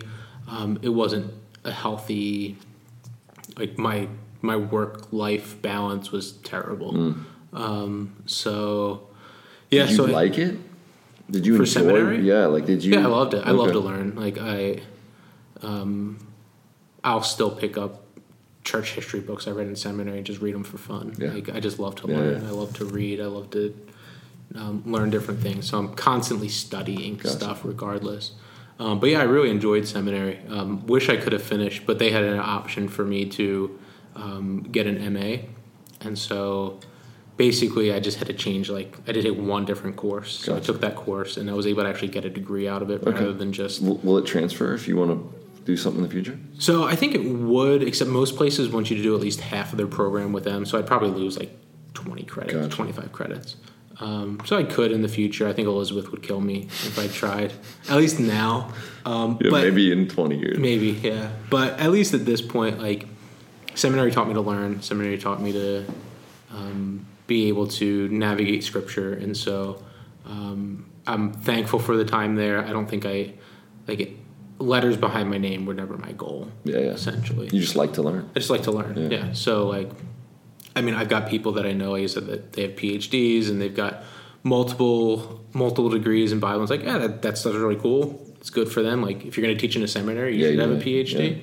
Um, but that's not what God has ever wanted for me, and that's not ever something I wanted Mm-hmm. Right. myself. So, um, so yeah, I decided to give up school and graduated with an MA, um, and that was 2012. I Okay. graduated. So 2012, you, you get a you get a, a degree, and at the same time you're managing a branch, and you're ministering. Did the Mm-hmm. Church merge yet?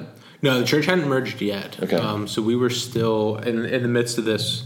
We were we were kind of, I would say, in preparation for the merge because I think if if the church was where it was in 2008, in terms of just philosophically, theologically, they would have never merged with um, right. Shai and Brian's church there. So Was it expository preaching with Frank? Mm-hmm. yeah, yeah, absolutely. Um, that was the one the one component of so, so that gets into some variation within fundamentalism. There's a section of fundamentalism that believes strongly in expository preaching, which is what the seminary was that I went to. Okay. Even the college I went to was very big about you expound the text. Like, Okay. And then there's fundamentalism that is the smashing TV kind that just kind of like reads everything into a text All ex- oh yeah, yeah. you you will read a verse and then just say whatever you want about that verse, and it probably ties into the King James somehow. Um, I'm not joking. Very eisegesis. Go, yeah, I, exact. Go look up. Um, I send you those clips sometimes. Is it the pisseth on the wall? not not some of that, yeah, but uh, we'll get to that story. I'll send. We'll we'll put a description in the in the notes. We'll podcast. in. Um, but yeah, just go look up like independent fundamental preaching, and you'll find Twitter accounts and YouTube stuff about guys who are just railing on every social topic there is, Mm. and. Uh, and not hitting it from a biblical. no, not at all. It's just you read a verse and then it's like, don't you think pants on women's dumb? like that's pretty much the extent of it. So not yeah, I should probably be more gracious about it than I am, but I yeah I, Poking fun and and also not agreeing with their theology or no because the, yeah, because theologically most of them are easy believism. So you say a prayer and you're saved. yeah. So you go out soul winning, you knock on doors, Yeah. you get them to say a prayer, you chalk that up to one more soul in heaven. It's like that's not Yeah, that's report, not right. yeah. Like that's awful. Yeah, I agree with that's, that. That's not you give false hope gospel. and it's not true evangelism. Like it's not biblical Yeah. discipleship. That's not that's not the gospel. No. So you'll have a church that come by and say, "We won 50 people to Christ." Not a single one of them ever ends up in a church. Yeah. Not a single one of them ever ends up. not good soil. Yeah, nothing at all. So like, yeah, I, it's very shallow.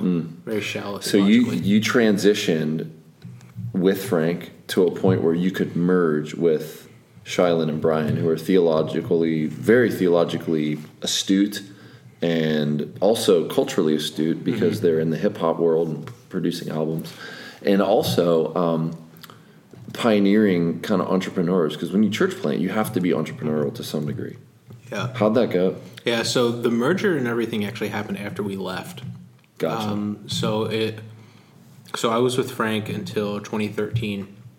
Um, then before we moved out to Pittsburgh, um, but it was after that time period where Frank met Shai and Brian, and they were in the process of getting this church plant started in Philly, Risen Christ Fellowship, and um, so I, I kept in touch with what they were doing. I kind of was aware, still keep in touch with Frank every now and then. Um, but they they kind of started that process after I had left. Gotcha. So like I wasn't really involved in the decision making or anything like Gotcha. that. Gotcha. So you left to plant a church, right? Yeah. Okay, tell that story. How'd that happen? Yeah. So um, my brother was a pastor in Pittsburgh area over in um, in Crafton. Over Okay. in the, Why Pittsburgh? Um, so after he graduated from college, and then he did some graduate studies at actually the same college I went to. Um, he was looking for somewhere to be an assistant pastor, associate pastor Okay. somewhere, and there was a church in Pittsburgh that called him, and he went out here and did some. I guess it's called candidating, but it's basically an interview process. Um, came out here and they, they asked him to come and join the church as a as an assistant pastor, and I I think the goal was to at some point like take over as the lead pastor Okay. once the um, once the other pastor retired. So, in that time frame, I think my brother had a desire to plant a church. Um, we we at that time like just finished seminary, um, graduated in 2012. We'd had some conversations with my brother about some things about like planting churches, and we'd been talking about it because I wasn't sure what like I just graduated. What was my goal? Was I going to stay within the church I was at in Philly? What was I going to was I going to do something else? Um, I had actually had a couple of pretty brief conversations with a couple guys about planting a church in Philly. Um, like that's my city. That's where I grew up. Right. Like even now, like that's Right. You still say that's home to me. Yeah, yeah. it's understandable. and it's got way better food, better sports teams than Pittsburgh. I'll let that slide. But I do um, like Philly cheesesteaks, I must admit. Yeah. Have you had a legit one? Oh, yeah. Okay. With Cheez Whiz and everything. That's good. Yeah. None of these like fake ones that you find like go to Subway and get a cheesesteak. No, and no. Geno's. Um, and I, I can't remember the one with the metal outside, very famous on South Street. Uh, upper deck. Anyway, good. So, um, so yeah, so we were just kind of figuring out what we were going to do, and um, it was in 2012. My brother was talking about planting a church in the Pittsburgh area, and we prayed about it, spent some time talking about things, and ultimately made the decision in 2013 to move out here to help plant that church. So, Any network you were part of? Any Not- church planning training? Any of that? Not really. So, which is a, a detriment to independent Baptist churches. Um, there's no interdependency. There's no um, really like networking or training like an Acts 29 structure would have. Um, so he had some connections through. Uh, there's a group called the PARBC, Pennsylvania Association of Regular Baptist Churches. Whoa. Um, yeah. so they they were part of I think the General Association of Regular Baptist Churches. Um, This is really a denomination name. Regular I- I- Baptist churches. yeah, I don't know if it's like a full denomination, but like more of a conglomeration or like an amalgamation of churches that all kind of think the same way. Gotcha. Like a network. Yeah, like, kind of like a network. Right. Um, like there's a seminary that's associated with them up in Clarks Summit, Pennsylvania. Um, but the Pennsylvania group was like, we don't like the direction of the General Association, so we're going to make our own group. Um, so he had some connections there of churches and people who supported the church plant, supported him personally. Um, so the goal was for him to work part time and then be supported financially part time, and I was just going to be working full time. Um, and that's when I moved out here, got a job at PNC. Now, were you going to be a preacher, elder? Were you going to be a regular member? And by that I mean like yeah, not um, ministering to that degree of I, I think too, we hadn't really fully like broken down the actual like, structure of everything that it would look like. Okay.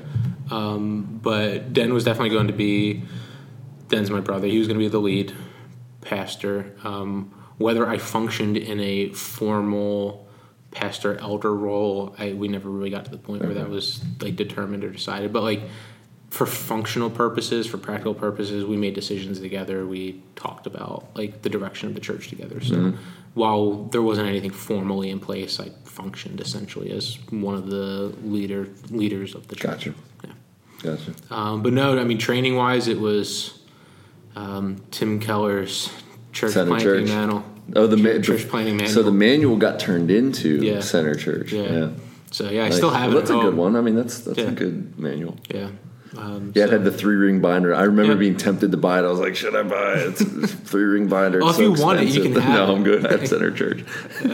if anybody wants it, they can have it because I don't know if I'm going to need it again. Um, but yeah, So, all right, so let's talk because church planning is very unique. Yeah. It's a very unique ministry. And people don't realize from the inside what kind of stress that is on a family, on the, the pressures of, of it surviving, the pressures of the people you, you end up attracting, and Yeah.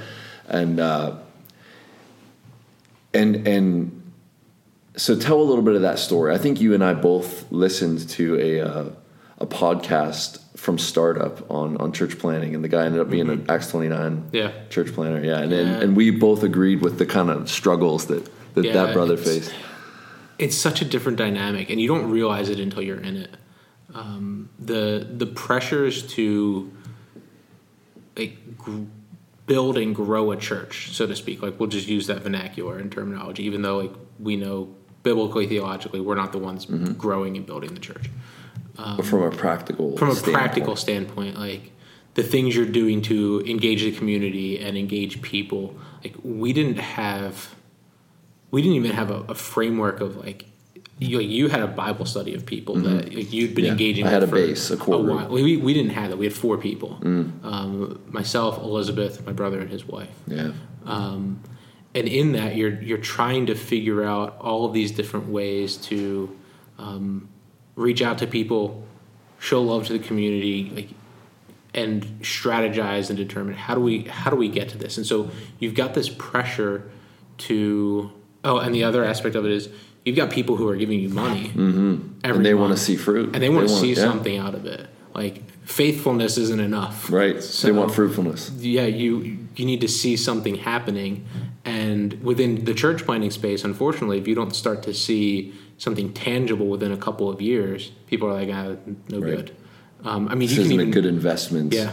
quote unquote. you can even read church planning guides and manuals that are like if you don't have anything within two years just shut it down um, and while there may be some practical elements to that that are valuable to consider goal planning and strategizing about future like there's this immense pressure like i got to get this up and Yeah. running and up and Yeah. running soon and what that means is you're taking people who are in darkness don't know truth you see them come to christ and then expect them to be like Disciple fully makers. functioning disciple Yeah, makers within a year two Yeah. years You're Like, fast tracking people. yeah, and and that's not healthy. Yeah, I agree. Is not that's not a healthy thing for the people. That's not a healthy thing for the the person trying to plant the church. And so, I mean, it, if I ever did it again, it would be a wildly different in, environment. Like four people on your own in a city where you don't know anybody. Right. Yeah, Um, you guys are Philly guys. Yeah, like I mean, my brother had connections from his old church, but um, like we didn't. We knew two people other than who I worked with. We knew two people, like my brother and his wife, and I think that was especially hard on Elizabeth. Like we left a a church family that we loved, Mm. cared for. Shortly after we moved out here, one of our good friends passed away. Um, so it was a lot of just challenge. Like one of our good friends in Philly passed away. Yeah, yeah. It was challenging to just be like, we've moved out here to this new place, and we don't we don't know anybody. Hmm. Like we don't we don't have connections with people. We're not in community with people like we used to be. I mean, you had you had my brother and his family, but a lot of our conversation was dominated by church plant Right. stuff. Like that was the conversation, Shop that was the talk in a flavor. Yeah. Yeah. So even when we would get together for dinner, it would be a lot of that type of stuff. Mm-hmm. Um, so we sought things within community within Pittsburgh, like other church planners we found that were coming to the area, um, but never really truly found like y- you missed the community element of the church, um, and we didn't have that, and so I think it was detrimental to to both of us, um, myself and Elizabeth, to not be in that environment, to not have regular accountability with other Christians, not have regular um, fellowship and engagement with other Christians on a just how are you doing type Yeah. of level. Yeah. Like How's your soul? yeah, exactly. Yeah. Um, it was all of our engagement with within with Christians was what's the next thing we're doing for the church plant? What's the next thing we're doing for the church Mission, plant? mission, mission. Yeah, mission. and I mean that's that's worthwhile. Yeah. That that stuff needs. it's not a bad thing, but No. it can't be the only thing. But it can't be the only thing. And um, and at the same time, um, like my um, my brother and his wife, they had another baby. She had a lot of, um, at least early on, not like major medical things. She was just a tough, tough infant, like crying a lot. Mm. A lot of like, I think she had some medical elements to things that just weren't. So it was a it was a tough season for them to be going through. It was a, a tough season for us. Like we just transitioned. Like I left the city that I love Right. um, to come to some place where they eat fries on all their sandwiches and wave stupid towels around. Don't forget the coleslaw, man. But, coleslaw uh, too. Yeah, like I'm struggling to find a cheesesteak. I'm struggling struggling to find a hoagie. That's funny. And like I can't even eat the food I want to eat right now. Um, but And there's only a few pizza shops too. Yeah, there's only a few pizza shops. I'm like, this is killing me. Um, I had to make regular trips back to Philly to get food. That's fun. Um, but but yeah, it was just the and and then there's this always in the back of your mind like, what if this thing doesn't work? Like, What are we gonna do? yeah, what are we gonna do? Um, uprooted ourselves, and we kind of told ourselves initially, right or wrong. Um, we said like we're not we're not leaving Pittsburgh for at least five years. We're staying Mm. So here for at least timeline. five years. Okay. Um, and even from the outset of it, like I was, I don't want to say that I was prepared for it to not work out. Mm. Um, but I remember talking with Elizabeth, and she's, and we were, I don't remember if she asked like, "What do we do if this doesn't work?" I'm like, "If it doesn't work, like, we've been praying about this. We feel that this is like the right thing that we're supposed to be doing right now. God's leading us in this. Like, there's a reason all of this is happening. Um, this isn't just we're not just leaving Philadelphia, and moving to Pittsburgh in a flippant decision. Right. Um, if it doesn't work out, if a church doesn't get planted, like God's still good. He he will get glory through this one way or the other, um, and so that's kind of what my perspective was. Um, and so we went through. We were planning a church in Brookline, which is where I live currently. Moving to Plum, hopefully soon, within Yeah. the next month. Um, but Which is my hometown. I grew up in. yeah, I'm going to be hanging out with all your old druggy friends. A lot of them are, a lot of them are not around, brother. Uh, I'll, I'll track thankfully, them down. he, thankfully he got me out before. Yeah, but uh, yeah, so you know, we we tried different things. Like we engaged the community fairly well. Like really made some good, strong connections Mm. within the the framework of the um, of the community, and it wasn't like we were establishing new things. Like, hey, come see our church plant. Like we we tried to really be intentional about.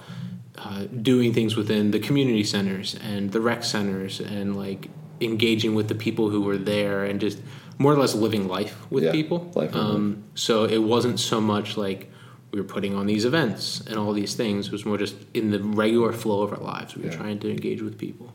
Um, so we got to the point where we had a small Bible study going on um, on Sunday nights, and that was going at a fairly regular clip. Um, we had some neighbors that were coming out. Um, one guy coming that was he actually drove myself and my brother.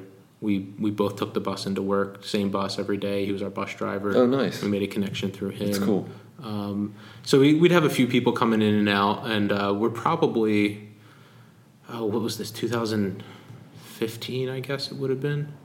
Um, so we're going through all of that and kind of getting gearing up for like actually launching the church officially. So go from four Mm-hmm. Soft people, launch, hard yeah, launch. soft soft launch type of thing.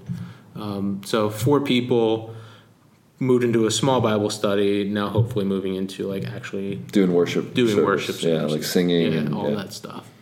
And um, and through that, my brother came and talked to me and said like for, family reasons, for varying things, like he needed to step away. Mm. And um, then I, so so all that all that time, all that effort, two years of work, two years of planning, um, pretty much gone instantaneous. And so you're you're thinking like, I I left the city that I love, the church that I love. Um, I've had my wife struggling to just adapt to Sure. life without people. Yeah. Like went from she was working, she had regular interactions with people, she had a church that she loved and was engaged with to now like nothing. Nothing. Um, so her life was now spent in a house. We did get a puppy out of it. Nice. But, um, in a house by herself while I'm um, going to work full time, and then pretty much the rest of our time was spent church planning stuff. So, um, so did all this and and left the life we had, and you do kind of get that sense of like for what. Right. Um, but it, that's where I said earlier, like I have a, I have a view of God that doesn't allow me to have many regrets. Yeah. I don't regret moving out here.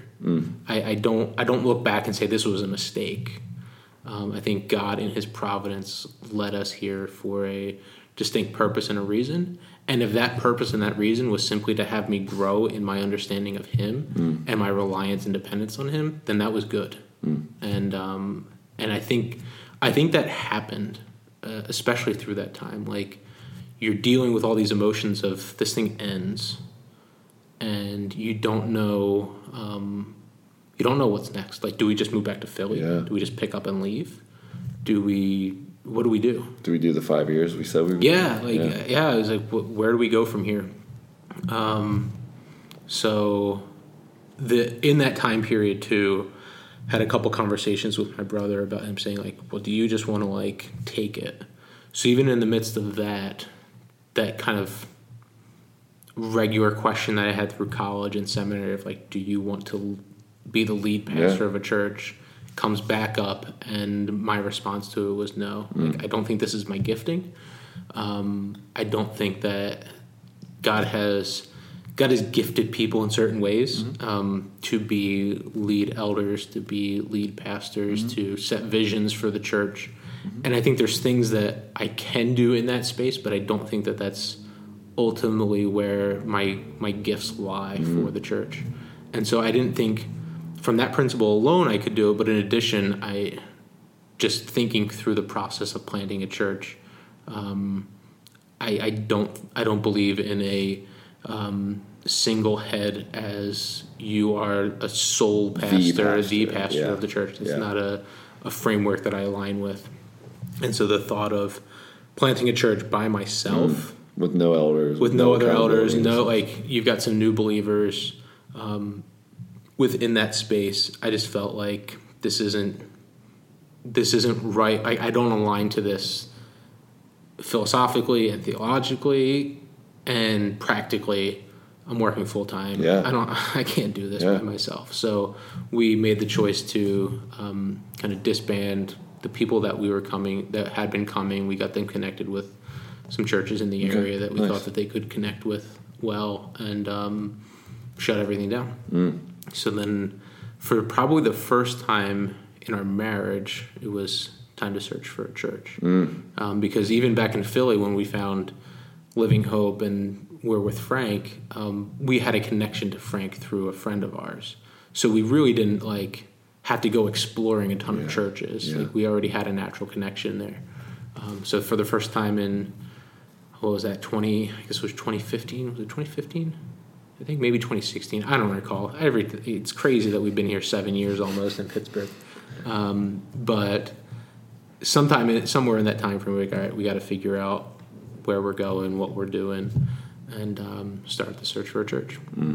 So eventually that led us to eternal city. Um, You spent A what a year at a different church for a yeah, I spent a year at a different church, um, and we we looked at a number of different churches in the Pittsburgh area, um, but primarily we we stayed at one for about a year yeah, and and you found Eternal City through. through Frank actually. Yeah, that's um, right. So Eddie Didn't- yeah, yeah. um, Eddie went out there. I don't know if he was like he wanted to meet Shai.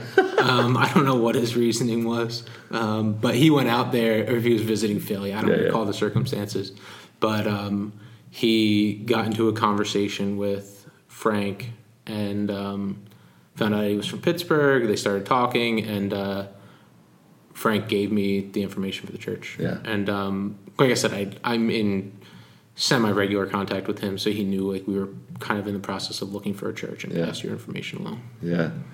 So And so, then I went online and saw your picture. I'm like, he's, Not this he dude. looks weird. Dude. Like, what's he been into? That's right. And then you read the bio, you're like, no way, forget it, forget it. He's an emaciated man. yes. I need to eat protein shake, bro. I used to eat weight gainer. I, I swear, and I would do. I, I could actually bench 185 at one point with weight. When you were weighing like 120, it's yeah, dude. impressive. Yeah, dude. it's very impressive. 6'4", 120. My, so my buddy was a was a battle rapper, and and when we used to do shows, he would do these mock battles, and he was like, "All right, I'm going to be you in this mock battle, right?" And so he's battling me, but I wasn't rapping; he was rapping for me. Okay. So he would take one side, and then he would rap and battle me. Then he would turn around and battle himself as me. And he said this: He said. Dude, you're you're flat and white. You spent half your life posing as a plastic knife. I was dying. I was like, that was a great line, bro. That's pretty good. Yeah. And anyway, yeah, yes. So you gotta love the battle rappers. Yeah. Um, so Acts 29 is a, a church planting network, and they would give the acronym of A, assessment, C, coaching, T, training, S, support. And they have a rigorous assessment process. Like for Megan and I, it took at least two years to get through, right? And it was, I think, in part, the reason we're still here almost six years later, July will be six years, because we were warned in the training. You know, not only did you have to do the assessment, but then you had to write, you know, position papers and mm-hmm. phone call interviews and then personal interviews. Then you had a, a personal coach and and you had to do boot camp conference trainings. And we were told, like, look, this is going to be like really, really hard. You know, we were kind of warned, and and and I remember coming away from some of those talks being like, they're just trying to scare us. You know, they're just. But we kept hearing it consistently over and over. Like, if you've never experienced spiritual warfare, plan a church and see what happens. You know, um, you, you you you don't have a bunch of tension in your life and in your marriage. Plan a church and watch Yeah. what happens.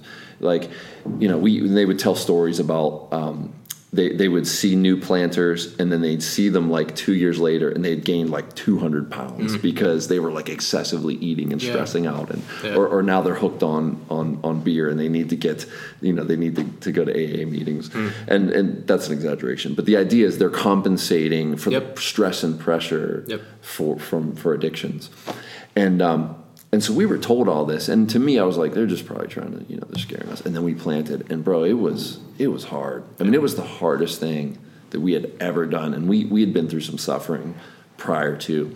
And so I I can't imagine you and your brother without having that kind of like mm-hmm. warning and that Yeah. kind of training and then you know i could call people and be like look this is not going well what do i do i had coaches and, and they would speak into my situation and give me resources and you didn't have that man Nope. like that's that's amazing you know and i'm, I'm imagining there's people like you all over Yeah. the united states and the world trying to plant without a support Yeah. system and Which network I don't advise it.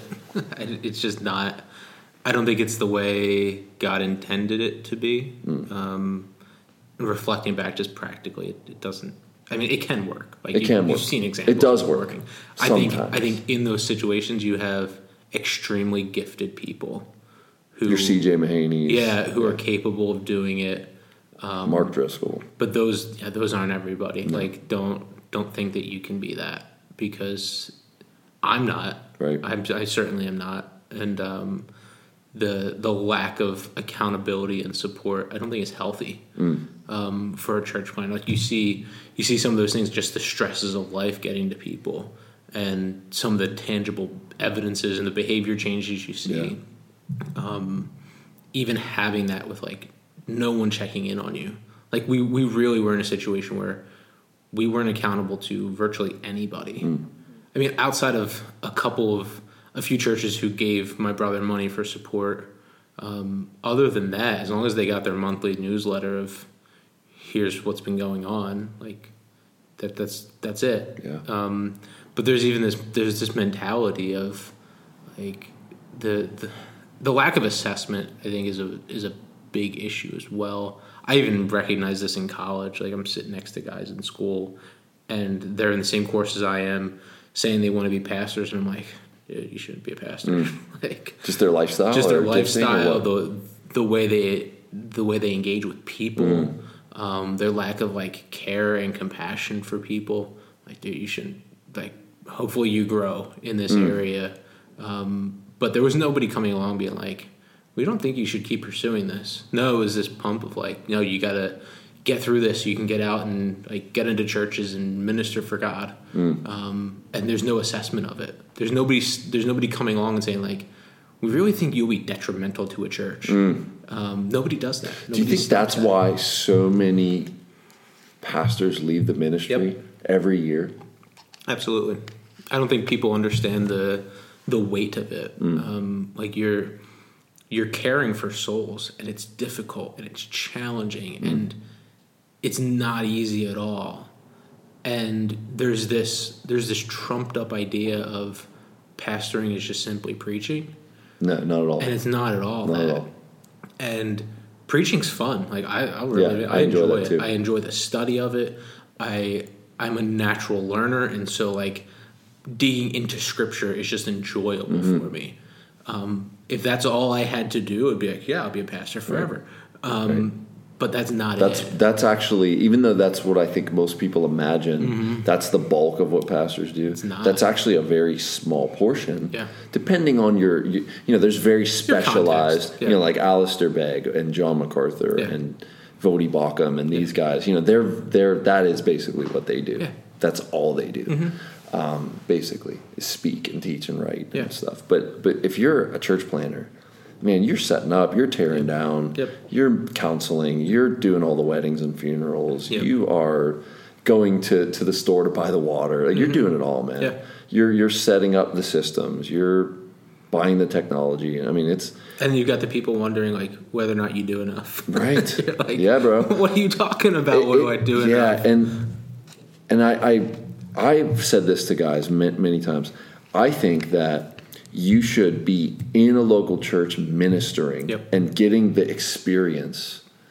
Maybe then get the training to do this, but you need to like see kind of what it's like and Yep. experience it and apprentice it and live it first yeah um, because I think a lot of guys they they they have a similar story to you. They want to follow God. They have a desire. Then they get the training and they've invested so much, mm-hmm. and then they get into it and they're like, "This isn't what I thought it would be Yeah. at all. This isn't." and and what do you do at that point Yeah. like for me i i've been fortunate to i'll say fall in but it's been providential like fall into a career in banking yeah, that i'm relatively good at yeah, and i've been relatively successful in mm-hmm. Some people don't have that. Right. and so you leave college you leave seminary with i'm going to go be a pastor i'm 22 or 26 years old with this idea that you can conquer the world because you got a you got an MDiv and you Mm. can parse a Greek verb, um, and that's all fine and good. But then you realize like it's not it. Mm. Like this isn't what I thought it was going to be, and this isn't the case for everybody, a lot. but for a lot. And but then at that point, what do you do? Mm-hmm. Like just just practically as a as a life as a career, what do you do? Because you've spent eight years, the equivalent to what I think most doctors go through Mm. to become doctor. You spent eight years training to be a pastor, and you find out within the first couple of years, like ah, this isn't for me. Mm. Your only recourse is to go somewhere else and go to a different church and end up trying it somewhere else. And then if that doesn't work, maybe try something else. I think the average pastor only lasts in church for three years. I've heard that. So you're constantly just kind of trying to find the right situation, and I don't think you ever. And and it takes a lot of, I think, character to walk away from it and say this isn't for me. Um, some of it may be because of burnout, some of it may be because of just stresses and things.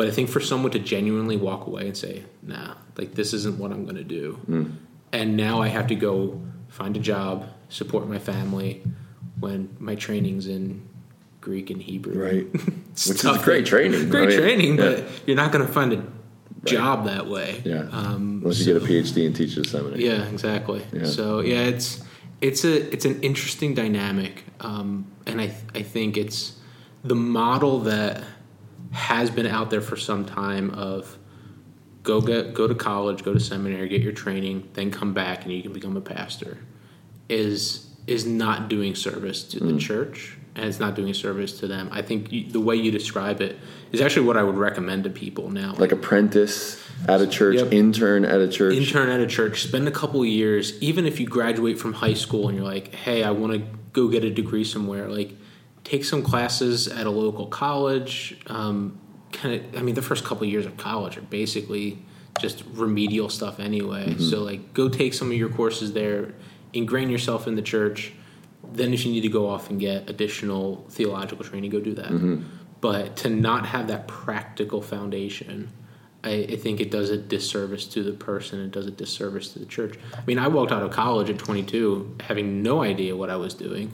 Um, and thankfully, I had a pastor who was willing to like engage with me and work with me and like show me, really? yeah, show me how to show me how to do this. But there's some guys I knew that they left and they became pastors of churches. pastor, yeah. And like, I mean, some of you are gifted to be able Mm. to do that, but at 22, yeah, I don't know anything. I'm like a kid, Yeah. um, trying to Yeah, yeah. navigate a world that all all things are brand new, and you know, doing the best I can, but it's not exactly the best situation to be Yeah. in. And you, you know, as a pastor, you learn you learn that like, okay, there is going to be people that leave because they're mad at you, because Yep. they're mad at them, because they have a better church down the road and and and you've invested in these people, Yeah. right? And and you're like, what is going on? And and there's a lot of hurt and and so you can either say, all right, I'm going to close myself off emotionally and relationally to these people, but you're called not to do that.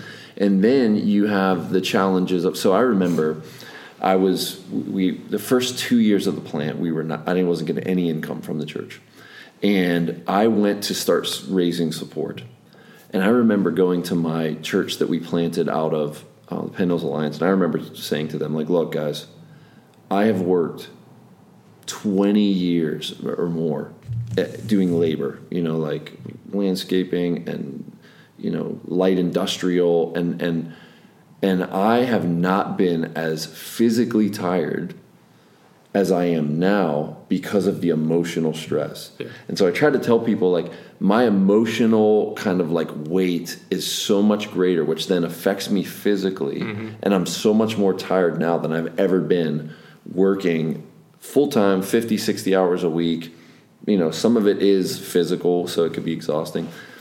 I've never been tired like this Yeah. doing and, and, and you're not really doing physical labor in a church plant. That's mm-hmm. the, the amazing thing. Yep. But the emotional weight, and I think you said earlier, the caring for souls, it's a spiritual thing. Mm-hmm. There's an exhausting element Oh, yeah. to it that you that doesn't make immediate sense. You know, if you're a bricklayer or you're outside all day as a landscaper or, or you're doing, you know, construction work, drywalling, you know, mm-hmm. You, okay, you'd be tired at the end of the day. But what are you tired for? Like you're sitting in front of a computer, you're talking on the phone, you're meeting with people, you're counseling, you're preparing sermons. Like what? How could you be tired? You're exhausted. Yeah. Like you're just spent. Yep. No, absolutely, and I think, I think too that it's you you got that emotional exhaustion of just engaging with people, like getting down with people where they're at and helping to pull them out of whatever muddy situation they've been in, um, counseling them through difficult things.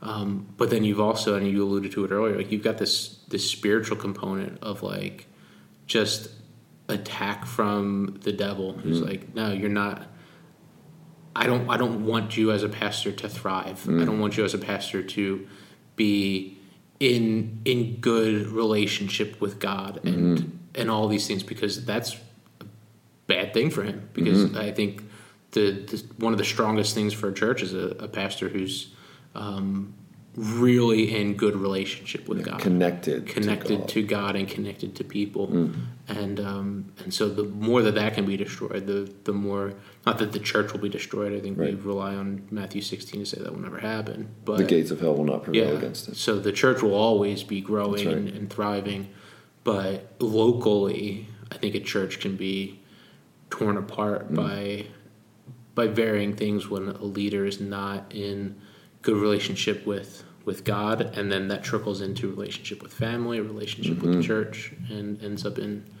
really disastrous situations. Yeah, yeah, and and the family becomes an object of attack, not so much from the church, but I think Satan loves to work at destroying family. I mean, I'm sure that looking back now as a mature, you know, person who's grown up in a in a pastor's home, you know, was in church your whole life, then went to seminary, then was in a church professionally, then planted a church professionally. I'm sure you can look back and see the attacks of the enemy that were strategic and and worked and maybe sometimes didn't work or you know do you want to talk about some of those Yeah, so I, I think you see it in. Um, I, I, I'll get somewhat personal. okay Um,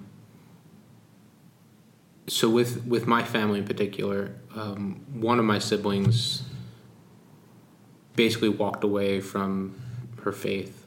Um, got herself involved in some some different stuff, um, substance abuse and relationships, um, and wasn't wasn't good. And I think through that though, you had rather than rather than my family like coming together and helping each other through that, there was a lot of um, I think spiritual attack to say this is going to get used to like really rip at the fabric of my family, um, and it really I, I would say in a lot of ways consumed a lot of my my mom and my dad that this happened hmm. because remember they, they grew up in a framework of you you teach your kids a certain way and they're going to come out a certain way hmm. and so when that doesn't happen So it's that whole like train up a child in the way they should Yeah. go, and when they're old, they won't depart from it. And that's a is that a fundamentalist like promise kind of? Yeah, yeah. I mean, like you, you may not see it in every instance, but generally, if if a kid doesn't turn out, you're looking at the parents to say, "What did you do wrong?" Hmm. Um, and so they're they're racked with that. I would say guilt over what's happening with like mm-hmm. why is this happening, like that element of I've been faithful. I mean, I remember my mom saying to me like. I would drive 45 minutes out of my way to pick somebody up and bring them to church. Like, why would God do this to me? Mm. And so, and so, I think one of one of Satan's desires is for you to distrust God. Like, mm. that's what he wants more than anything. And so, this that situation kind of boiled over. I think for my parents to say like, at, at least for my mom in some respects, of like, why would God allow this to happen? Like, why would He do this in my life? And so there began to be a questioning of like is god really for me hmm. is god really good if he was why would he let my daughter end up this way Doesn't that just sound like something Satan Yeah, would say? Too? Yeah absolutely. Yeah. And I, I think you, you saw that and it was it was happening after we had moved to delaware um, and then my parents ended up moving to, to michigan and even even in the midst of that i think they um, they had just situations in their marriage where they were not connecting very well. Um, mom never wanted to leave Philly; like that was her home. That's where she grew Yeah. up. She didn't want to leave there. Um, she didn't want to be in a situation she was having to go back to work, and there was just this this constant conflict that started to develop. And then moving to Michigan, where I mean, it's where they lived. It's like winter t- nine months out of the, The year. nor- northern Like, it's Michigan. northern Michigan. It's like By the lake. yeah, Yeah. So I mean, my first I remember my first Christmas break from school um, because they moved out there my my freshman year of college. I remember coming back, and I'm pretty sure it snowed every day. They like 14 feet of snow Yeah, up man. there, something that crazy. lake snow is crazy. So I mean, you moved from like there's already this this struggle with what's happening with my sibling and everything that they're feeling in the midst of all of that. Um, to now you're going to this place where like you're shut inside for like nine months. Um, and it's not sunny. It's not Florida. no, it's no. not South Carolina. So I, I think there's this under this underlying element of why why did God let this happen? And at least from my mom's perspective, then God brings us to this cold, miserable, Mm. cloudy place that isn't Philadelphia, that isn't the East Coast, that isn't everything that's familiar. And my mom's not someone that likes to change. Mm. Um, she's upset. She got upset that we're moving. Um, just because she doesn't want change to happen oh, you're moving. that I'm moving. Like, yeah, I'm actually going to be closer to her. And she's like, "Well, are you sure you want to do this? Like, is this?" She doesn't like change at all. Hmm. Um, she'll stay in a job for a miserable job for 20 years just because she doesn't want to Yeah, change. the disruption. So like, there's there's all of these different components, and it's like in the midst of that, there's this struggle to not trust that God is in control Hmm. of all these things, and to start to question um, whether or not whether or not God is actually for you. Hmm. You know, it's it's interesting. I think it was Ed Welch. Um, he either wrote this in a book or he said it at a conference I was at, where he said some of the some of his like most of his people he counsels are from these like strict conservative backgrounds where they have this expectation of God that if if I do this service for you, then my life will end up a certain way. And when it doesn't happen, you They feel like God's rejected them. God's rejected them. them. What did I do wrong? So Mm. you're racked with guilt. You're racked with these thoughts of God of like you're not a benevolent, loving God. Because if you were, these things This wouldn't wouldn't happen to me. And so you're you're navigating this space, and all you get from the fundamentalist church, and and I'm speaking broadly, probably a broad brush, because this isn't the case in every way. Is Mm-hmm. well, the reason things are bad is because you've done something Mm. That God isn't happy with. Sounds very word of faithish Yeah. too. So you've done something God's not happy with, and so therefore um, that's why you're going through the situation you're in. I mean, I've had there were there was people who Elizabeth struggles with physical things, and she can tell you her own story at some point in time. But she's actually been asked before, like, well, what sins are in your life that would mm. cause you to be sick? Like, seriously? Like, I'm sure those things happen, but like, that's that's like the go-to Yeah, yeah. form of counseling in that mm. space. Yeah, we need to repent and then we'll be, we'll be made well. Yeah. Yeah, man. So I think I think that just is one example of like the pressures of Yeah.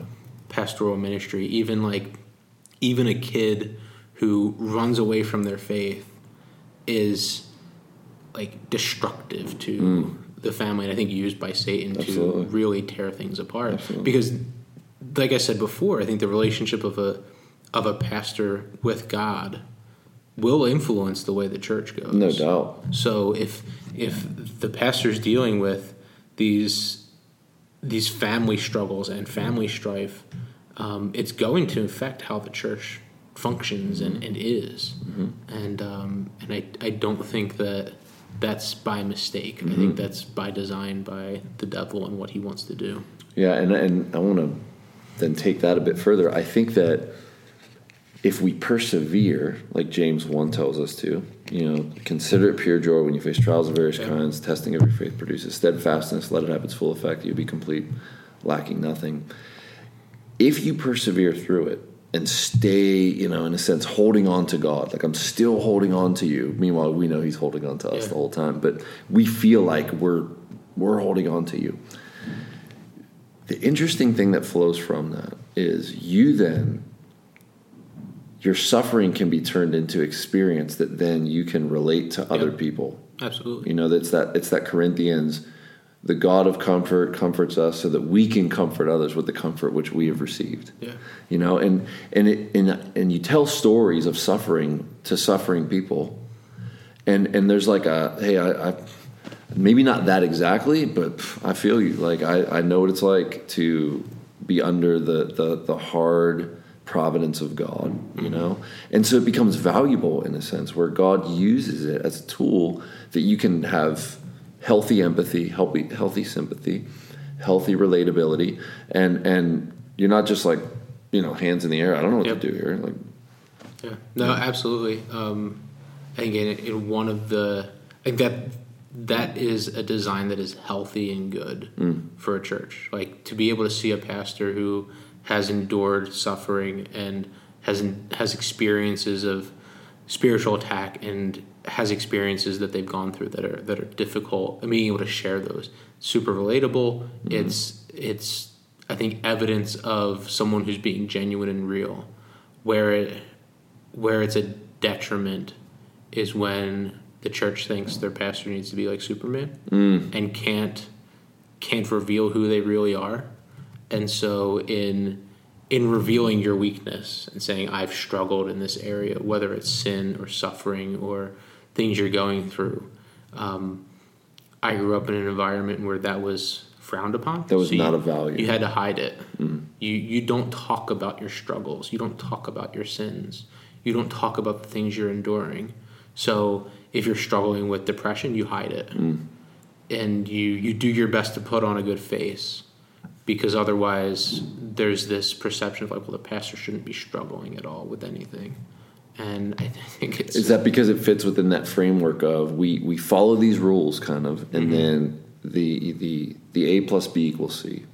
Is yeah. that, so think that's it, it? it follows that, and one other thing it goes back to is that element of um, the the pastor is distinct from the people, and so the pastor is put on a pedestal and said like this is this is basically how a a pastor should be like super spiritual, never struggling with sin, never struggling in, in any particular area, um, not weak at all, almost like the Superman Mm-hmm. Yeah. type of thing. And um, so when they, That's an immense amount of pressure, man. oh yeah, and, and it like you can't do it. It's not sustainable. Like It's not real. no, and so you're left with as a pastor trying to. You're you're not being genuine. You you can't reveal what you're really dealing with, and you don't have anyone to talk to about Mm-hmm. Right. it. Um, I mean, there, especially within the, the independent space, like you have coaches and things, and I think we're in an environment here at Eternal City where you can be free with like, hey, here's what I'm Oh, Yeah, dealing with. absolutely. Um, I mean, we even have it as elders, keeping each other accountable and talking about where we're That's great. struggling and the things we're doing. Yeah. But when you're in an independent church, you're by yourself. You don't have someone to talk to. Mm. You can't go talk to the the other deacon at the church because all of a sudden they're going to be like, well, why is he why is he dealing with that? Mm. What do you mean you're depressed? Like, what do you mean you're dealing you're discouraged about this? Like, that doesn't fly. Mm. Um, you're not allowed to do that because if it if you do, you're you're all of a sudden looked down upon, and you the the pedestal that you were on starts to crack, and eventually you're going to have to move on somewhere else Mm. because the people won't respect you anymore. See, that's so interesting because in, in my experience, I've purposefully like I, I would call it leading out of weakness, like sharing from the pulpit struggles, sharing failures, sharing whatever emotional pain, or and people seem to really appreciate it. And I've noticed that when I'm meeting somebody and, and we have a newer relationship and it's a ministry context, you know, like it's a, it's a new person in the church or, you know, new to a small group and, and I open up and share my own wrestles and, and struggles, then all of a sudden, boom, they open up. Yep. But not until usually. And so it seems to always be this like open door. They're like, oh, okay, well, if he, then me, you know? And, and it seems to be a asset in ministry. No, we're not talking about disqualifying struggles. Oh, yeah, yeah, absolutely. Right. We're just talking about your. You will suffer. You know Mm-hmm. that if you're going to be a pastor, just as a human being, you're going to suffer. But I think there's a unique suffering that comes to pastors. Yep.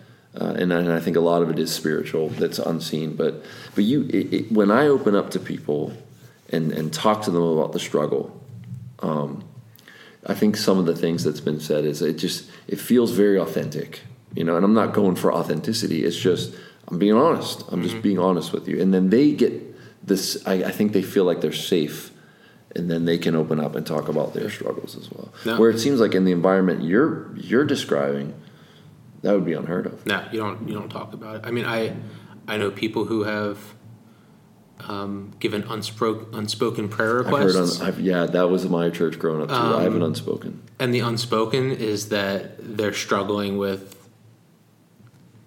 anxiety and depression and discouragement, Mm. but they can't say it because if they say it, then there's there's going to be a problem, Yeah, um, and eventually it gets to the point where like it's not like I said, it's not sustainable. No. It, it, you, your people are going to crack, and um, it's not going to work out. yeah. In one sense, we need a good theology of our humanity. Yep.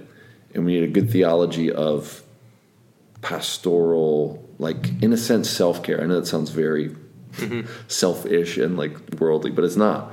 Like you know, Chris, have you read Chris Ash's book uh, Burnout? No. It's just a little thing. It's one of those little, almost gift-sized books. Okay. Really helpful though, man.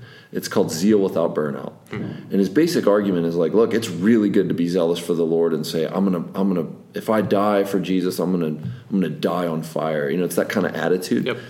The the question he asks is like, look, what's more valuable? You like being on fire for God for three years or you for like 40, 50 years? What's more valuable to the kingdom? Yeah. You know, and, and if you could be zealous, but can you be zealous and not burn out? Like, can you accomplish much for God's kingdom and be on fire for Him and make disciples and do the work of ministry for the long haul, for, for the for the steadfast plodding year after year after year after year. That is what the kingdom of God needs, not you going up like a firework as we hear the fireworks outside. Yeah. Um, Fourth of July is coming, and and and burn up and boom, you're gone. And hey, where did he go? Hey, where'd she go?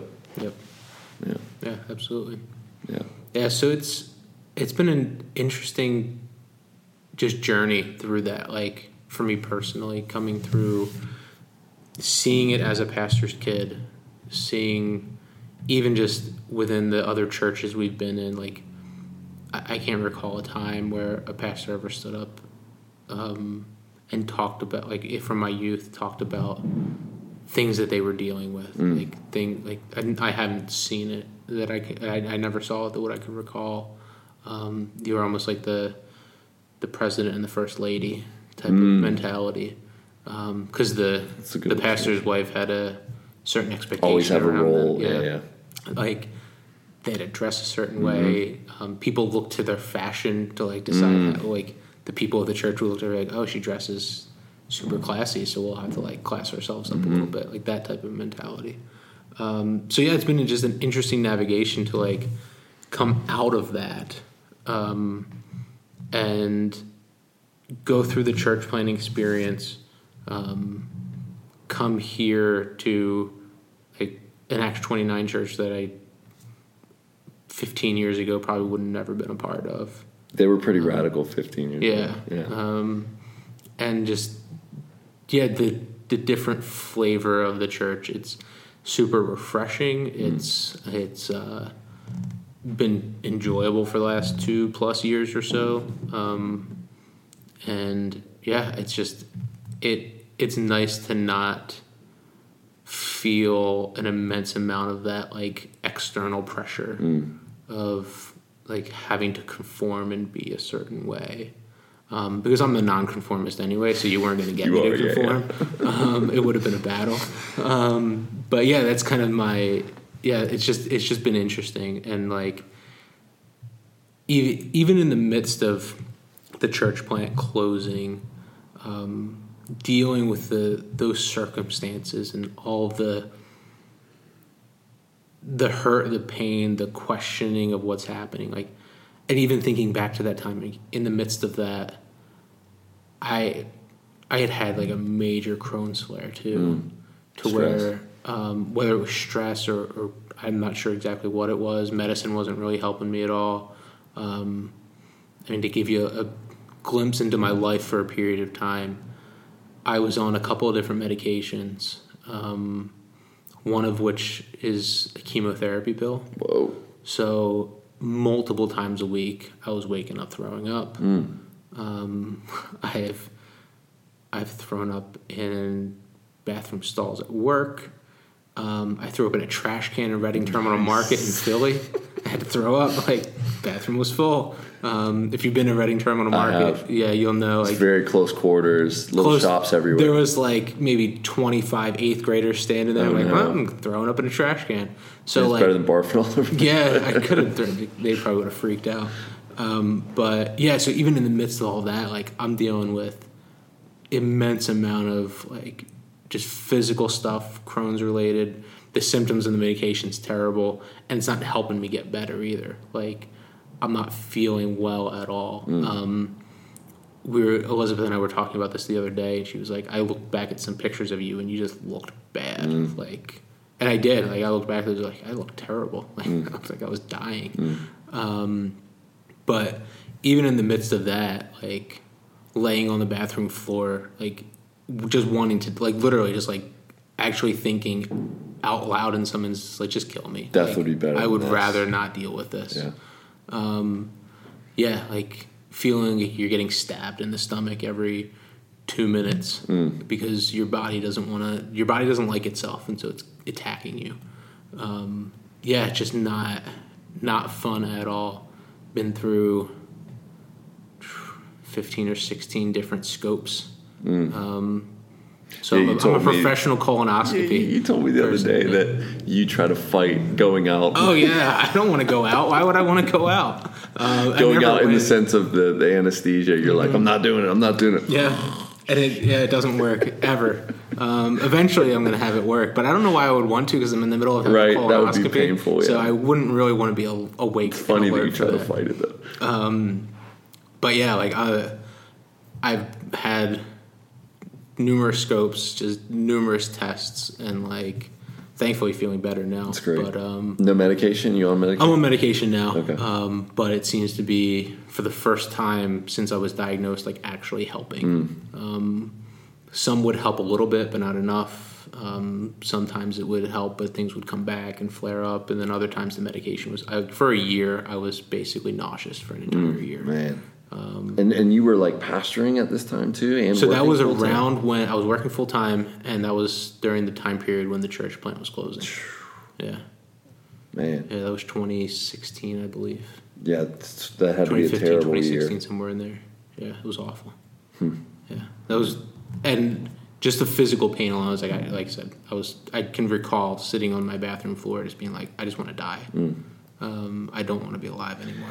What um what got you through spiritually? Like the Psalms, what books helped you in suffering? Like what what was helpful during that time? Was there a scripture that you kept going back to? Yeah, so I think the the Psalms helped quite a bit. Um, there was there's actually a book called Everyday Prayers by Scotty Smith. Um, and The Gospel Coalition guy. Yeah, and he uh, one of the best meditative gospel centered devotional books I've ever read in my life. And so he would basically just take a short passage of scripture and um, spend a page or two just meditating on that short psalm or that short passage of scripture. And I think that was that was super helpful. Um, and admittedly, like there were there were periods of time um, through that where I, I can't say that I questioned God. Um, I, I wouldn't put it like like that, but there were periods of time where I definitely was just like I don't, I don't understand this. I don't get it. Um, it wasn't to the point of me like turning away from God. Or You like, nothing like that. faith or anything. No, um, but there was definitely an element of like, uh, whatever you're doing, like, do it quick. like, whatever's happening Mm. Yeah. here, I don't want to deal with yeah. this anymore. Um, and just enduring through that, um, but the whole time just recognizing like there is there is something good that is to come out of this. And if the only good that comes from it quote the only quote good that comes out of it is um, that i learn greater dependence on you then that's good. And just trying to rest in that thought of romans 8 of god works all things together for good. And that good doesn't mean that i'm magically going to be healed it may be like that would be Right. a wonderful thing Right. but um, it doesn't necessarily mean that um, but what what can I learn through the circumstances I'm going through, whether it's the church plant closing, whether it's the year long search for a church, whether it's um, different components of elements of just marriage relationship and the inner inner workings of how those things are going through in the midst of stress, Oh, yeah. to feeling like you're going to die and just wanting to die. Um, all of those things, like if through all of it I walk away with a deeper understanding of the gospel and a deeper understanding of Christ, seeing his heart for me and growing in that way to serve and love the church, then that's a good thing. And um, and if that doesn't happen, not because God's screwing up, it's because I've I've not learned what God is trying to teach me through all those things. So yeah, it's uh it's been an interesting journey. Like I said, seven years in Pittsburgh. Um, never would have guessed. And honestly, probably two years ago, we were ready to move back, and that's when I found that's when we found Eternal City. Yeah, I, I love that you guys not only um, got engaged quickly with the ministry here, but but you've told me many times that there was life that was brought to you guys through our people, Yeah, uh, which I thought I was I just rejoice. You know, that's the kind of stuff that I'm like, all right, this is let's keep doing this. Yeah. You know, and uh, and then you know you we lovingly coaxed you into into taking the assessment Yeah. for for eldership and yeah. I didn't want to do it at first. you did not you did not I didn't think it was. I didn't think it was time for me to. Um, honestly, like it, it was like coming here. Mean, we were in a point of just kind of wandering for a year, and and truthfully, if you if you look back to from 2013 until when we started coming to Eternal City in um, I think it was the end of 2017, like October 2017.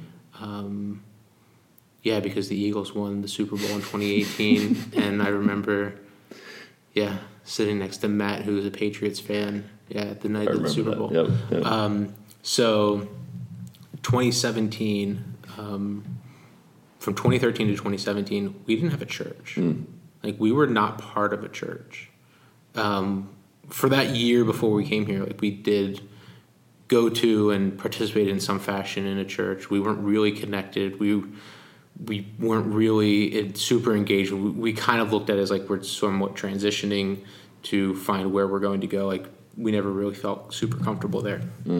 But um, but even before then, like we were in the we were planting a church. There wasn't a there wasn't a church that we were a part of, and so we went four years without really having fellowship with people, like fellowship with other Christians, accountability, community, and so to have found that was like rejuvenating in a lot of ways, and um, we went through probably the most not probably. We went through the most difficult years of our marriage since we've been here. Um, and if it wasn't for the people in this church yourself included like i don't know if i'm sitting here today. Like i mean I, I remember saying at some point within i don't know if i said it to elizabeth or i was just even talking to myself just thinking like um, I know what walking away means. I know what it means, and I'm almost at the point that I'm going to do it. And I knew full well, like walking away from marriage, walking away from faith. Like I knew what that meant, and yet I was growing comfortable with the idea of I'm doing It it. seemed like a better option. Yeah, it seemed like a better option what I was doing, and if it wasn't for, I said yourself, other people in the church, Mm-hmm. um, I don't know where I would be. Like, I don't know what life would look like. Mm. Um,